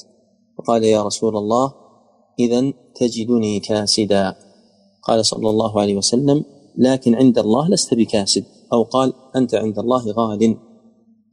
فالإشكال في قوله من يشتري هذا العبد، كلنا عبيد لله عز وجل فلا إشكال في كلمة عبد، لكن من يشتري كيف يشترى وهو حر؟ يعني لازم ذلك أن هذا مملوك وهو في الحقيقة حر. السؤال هنا أن النبي صلى الله عليه وسلم قال: لا أقول إلا حقا، جوابا عن قول من قال له: إنك تمازحنا، فكيف كان هذا الكلام حقا؟ الجواب أن هذا القول أنه لا أقول إلا حقا دائم لا استثناء فيه، وعبد الله بن مسعود رضي الله عنه قال: إن الكذب لا يصلح منه جد ولا هزل، اقرأوا إن شئتم يا أيها الذين آمنوا اتقوا الله وكونوا مع الصادقين، هل ترون في الكذب من رخصة لأحد؟ هذا رواه ابن عدي بإسناد صحيح إلى أبي عبيدة عن أبيه، وهذا الإسناد محمول على الاتصال، وإن كان الانقطاع فيه ظاهرة لأن أبا عبيدة لم يدرك أباه، لكن حمله أهل العلم كيعقوب بن شيبة والدارقطني والنسائي وغيرهم على الاتصال. إذن السنة رخصت في الكذب في أمور ليس منها المزاح والكذب فيه، فالقول بأن هذا الحديث مخالف لذلك الحديث فيه نظر، وإنما الصواب هو أنه لا يقول الباطل صلى الله عليه وسلم، ولم يقل الباطل هنا لأن هذا القول حق، فهو استفهام من يشتري هذا العبد، الاستفهام لا يصدق عليه أنه حق أو كذب، لا يحتمل الكذب ولا يخالف الواقع، كما لو قيل لك ما اسمك لا يمكن أن تقول لست محقا في هذا القول الذي هو ما اسمك. إذا الأم منعت الابن من إهداء الجارة فما العمل؟ الله أعلم. ما هي الضيعة؟ اسمعها من أهل الشام كثيرا، الضيعة عند أهل الشام الآن مقصود بها الحدائق والله أعلم، وهم يسألون لأنهم أدرى بلغتهم، ولكن من ترك مالا أو ضياعا فإلي وعليه في الحديث، فالمراد به الأولاد، لأنهم إذا لم يجدوا من يعتني بهم ويرعاهم فإنهم يضيعون. الإجازة إن شاء الله تمنح في آخر الدرس، في آخر المجالس. الصوت أظنه واضح للأخوة. هناك من كتب شباب في الجواب عن لقب خليفة بن خياط، إجابة صحيحة. هل يجوز قول قبح الله وجهه للكفار؟ قل كما قال النبي صلى الله عليه وسلم، شاهت الوجوه. منهج المحدثين في عدد الأحاديث قالوا لم يتضح. ذكرنا 3 مناهج. المنهج الأول أن يكون الحديث الواحد هو ما قيل في المجلس الواحد، فإذا قيل في مجلس آخر فهو حديث ثاني، ثم الراوي قد يجمع ما قيل في هذه المجالس رواية واحدة، فيكون قد جمع عدة أحاديث فيعتبر حديثا آخر باعتبار تعدد المجلس الذي قال فيه النبي صلى الله عليه وسلم ذلك القول أو فعل فيه ذلك الفعل. المنهج الثاني هو في الأحاديث القولية، ومتصور في الأحاديث القولية عن النبي صلى الله عليه وسلم، وأن كل جملة مستقلة تعتبر حديثا مستقلا جملة مكتملة باستثنائها وبقيدها وبصفتها، وليس أن يقف الإنسان في أثناء الكلام. فإذا كان هناك عدة جمل تكون عدة أحاديث. المنهج الثالث وهو الأكثر والأسهل هو أن ينظر للإسناد، كل ما روي بإسناد واحد يكون حديثا واحدا. نجح بن عمار ضعيف، نجح بن عمار ضعيف بأثوار الأقط وهو الجبن المجفف. هذه فائدة كتب أحد الأخوة في معنى كلمة أثوار، لكن أنا فسرت الأثوار بالقطع لأنه يضاف إلى الأقط في بعض الأحاديث بأثوار أقط، يعني بقطع من الأقط. نكتفي بهذا، وصلى الله وسلم على نبينا محمد وعلى آله وصحبه أجمعين.